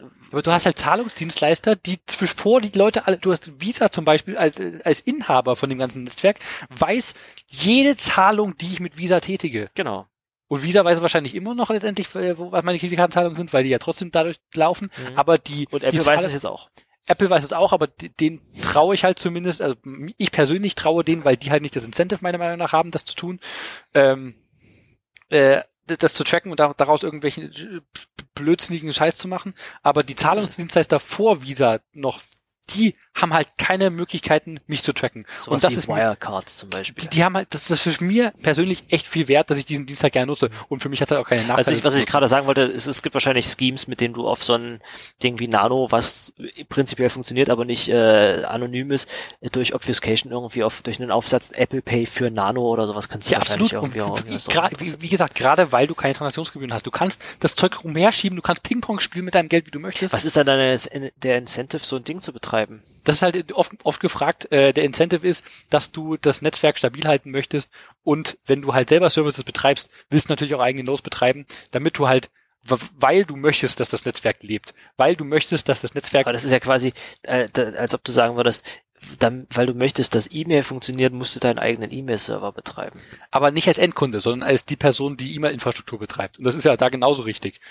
Weil wir Google will ja Google macht ja, äh, abgesehen davon, dass Google richtig viel mit Gmail, finde ich, für E-Mail kaputt gemacht hat, hat Google ja nicht gesagt, hm, wir nutzen hier sonst wie einen E-Mail-Server, sondern wir wollen ja unseren eigenen betreiben, weil wir unseren Kunden das auch bieten wollen und, und die Möglichkeiten haben, die Freiheiten haben, daran weiterzuentwickeln. Also die Leute, die dann zum Schluss äh, ein Interesse daran haben, einen Nano sind Server, Node zu betreiben. Node zu betreiben, sind, sind dann sowas wie Mastercard und Apple Pay und. Die, die großen oder halt alle möglichen kleinen Leute, die daran glauben oder irgendwelche Zahlungsdienstleister mhm. oder, Läden selber. Das, Prinzipiell kann das ja jeder machen. Das Studentencafé um die Ecke, damit du damit irgendwie dann deine Mate bezahlen kannst. Alle können das machen, das ist ja offen an der Stelle schön äh, und, und gibt ja halt die Möglichkeit dazu. Es gibt natürlich auch noch andere Kryptowährungen wie Monero zum Beispiel, die halt eingebauten Privacy-Konzept haben. Mhm. Du kannst bei Monero nicht nachverfolgen, was mit Geld passiert. Du siehst das nicht. Das ist nicht öffentlich. Das ist trotzdem genauso verifiziert und die Transaktionen sind fest in der Blockchain, aber du siehst es, kannst es nicht öffentlich nachverfolgen. Und das ist halt auch mega gut. Mega gut. Wenn sowas irgendwie in Nano vereinbart wäre, das wäre das Killer. Naja, du müsstest es irgendwie kombinieren können. Für mich ist das bloß wieder, also für mich fühlt sich das an wie einer, ein weiterer Schritt auf dem Weg zur richtigen Kryptowährung, ja, aber es Fall. ist alles noch nicht das gleiche, weil ich persönlich, wie gesagt, ich freue mich schon drauf, wenn ich wieder Bargeld um mich werfen kann. Nicht, äh, einfach weil das wirklich das Anonymste ist, was du machen kannst. Du hast physisches Geld in der Hand und äh, ich, ich habe schon, ich, ich weiß, dass ich schon bei Rewe den Korb an der Kasse hab stehen lassen, weil ich kein Bargeld dabei hatte. Und ich bin, bin, ich, bin ich aus dem Rewe ohne Korb raus, habe Bargeld abgehoben, bin zurück, habe meinen Korb wieder in die Hand genommen. Nicht schlecht, nicht schlecht. Ähm, aber Bargeld hat natürlich die eine andere Limitierung, die wir versuchen mit Cryptocurrency auch ja, zu umgehen, dass Beispiel, du halt dass du Geld verschickst. Nein, nein, damit du was? Ach so, ach so, das meinst du. Aha, das meine mein ich gar nicht mal. Äh, aber du global, äh, Cryptocurrency kannst du ja global verschicken. Und mit, hast du schon mal versucht, jemanden in, in, äh, in Asien Geld zu schicken? Nee, ja klar, das machst du aber auch nicht. Ja, deswegen gibt's ja auch äh, sowas so Wired Wire Money oder so. Ja, so, aber das so heißt, du horrende Gebühren und das dauert. Das, also das, stimmt definitiv. Leute, die versuchen, also das war so ein schönes Beispiel irgendwo, was ich das heute gelesen habe. und dann gibt es natürlich auch Länder, wo die Infrastruktur einfach nicht da ist, weshalb sowas wie Diem, Libra oder sowas halt für afrikanische Länder vor, äh, auf, äh, ganz gut ist, wo jeder ein Handy hat, aber sonst grundlegende Infrastruktur wie zum Beispiel ATMs oder sowas einfach nicht da sind. ich habe gerade eine Push-Notification bekommen, das war exakt das, das nächste Thema, was ich noch ganz kurz anschneiden will. Ähm, so wie es Dogecoin Dogecoin, Dogecoin, wie auch immer, für, für, für Bitcoin gibt, als Meme-Coin, gibt es für Nano auch eine extra, es gibt einen Nano-Fork, der heißt Banano. Ah, das war das, was du da. Das ist äh, die, das ist die Meme-Coin-Alternative zu Nano. Nutzt exakt dasselbe Konzept, ist, ist wirklich ein Nano-Fork, kannst sogar dieselben Adressen, äh, bloß mit einem anderen Präfix. Und ähm, Die Nano-Leute haben aber so viel Spaß. Du kannst ja Nano nicht meinen. Du kannst bei Nano auch nicht meinen. Also du kannst kein Geld erzeugen. was, was, was heißt Fork in dem, in der Cryptocurrency, wo eh jeder seine eigene Blockchain betreibt? Es ist, es ist ein anderes Netzwerk, ein separates Netzwerk. Es gibt schon noch Netzwerke, okay. Also du hast ja genau, diese Nano-Nodes reden ja miteinander. Du willst ja, dass deine Nano-Payment, was ich dir schicke, auch bei dir ankommt. Mhm. Ähm, und nur weil du eine andere Blockchain hast, heißt das ja nicht, dass das, also du musst ja irgendwie, das Netzwerk muss ja trotzdem miteinander reden. Und Banano ist ein eigenes Netzwerk, aber du, du kannst ja Banano nicht meinen, also du kannst nicht Rechenleistungen zu bereitstellen und dafür bezahlt werden. Die Banano-Leute sind aber so witzig und, und sagen, wir wollen das aber trotzdem machen. Deswegen haben wir ein Folding at Home Team äh, gestartet und äh, Leute, die mit unserem Team, also Folding at Home, dieses, ja, ja. dieses Projekt, wo man äh, Proteine falten kann für Covid Research oder Alzheimer oder was auch immer, äh, Leute, die in unserem Team, in dem Banano CC Team dazu beitragen, zu Falling at Home, kriegen, je nachdem wie viele Punkte sie generieren, von uns Banano geschenkt. Quasi. Also quasi meinst du Banano, ohne Banano zu meinen. Ich habe gerade die Push-Notification geschickt, dass ich, dass ich gerade Banano äh, geschickt bekommen habe, weil mein Rechner zu Hause gerade für Falling at Home äh, Covid-Moleküle faltet. Finde find, find nicht schlecht, cool. nicht schlecht. Ich, ich, ich möchte an dieser Stelle dazu, bei, äh, dazu noch hinzufügen, dass ich äh, dieses Jahr zum allerersten Mal, seitdem ich in diese Wohnung eingezogen bin, aufgrund des Lockdowns und äh, zum ersten Mal eine Stromnachzahlung machen musste. bei uns aber auch so. Im, im, im Jahr davor habe ich 50 Euro rausbekommen und dieses Jahr habe ich 100 Euro draufgezahlt. Ich hoffe, meine die, die Rückzahlung der Steuererklärung rentiert sich da zumindest ein bisschen um, um das wieder auszugleichen. Aber ja, das hat, das ist echt scheiße, dass man die ganze Zeit mit, auch mit Arbeitsgeräten daheim ist und, und die ganze Zeit. ja, ja, ja. Das macht, macht sich echt bemerkbar. Ja. So, geil. Äh, zwei coole Themen gehabt. Äh, wollen wir noch auf, ähm, ja, das waren jetzt die ganze Zeit Picks, ne? Der Rest ist, sind nur so Kleinigkeiten. Ich hätte noch einen Pick zu einem, äh, zum Thema TypeScript. Na klar. Und zwar hat ein, ähm, hat ein Kollege von mir neulich äh, eigentlich eher für unsere neuen Teammitglieder, aber ich finde es eigentlich genauso spannend, definitiv, äh, ein Projekt rumgeschickt, das heißt Type Challenges äh, für TypeScript. Okay. Sind das so Code-Challenges? Das, genau, das sind Code-Challenges, aber halt rein äh, für TypeScript. Äh, und ich kann dir da mal kurz ein, ein Beispiel zu aus. Äh, und ich finde die, also ich, ich, ich, ich bin ja ein großer Freund von TypeScript Meta-Programming. Ich mache gerne geilen Scheiß, sowas wie äh, gib, äh, gib mir einen Typen, der ein paar als Parameter eine Klasse hat und der, der alle möglichen Werte von diesem Typ sind dann die Public-Methoden von dieser Klasse, die mit A anfangen. Das geht mit TypeScript, ja.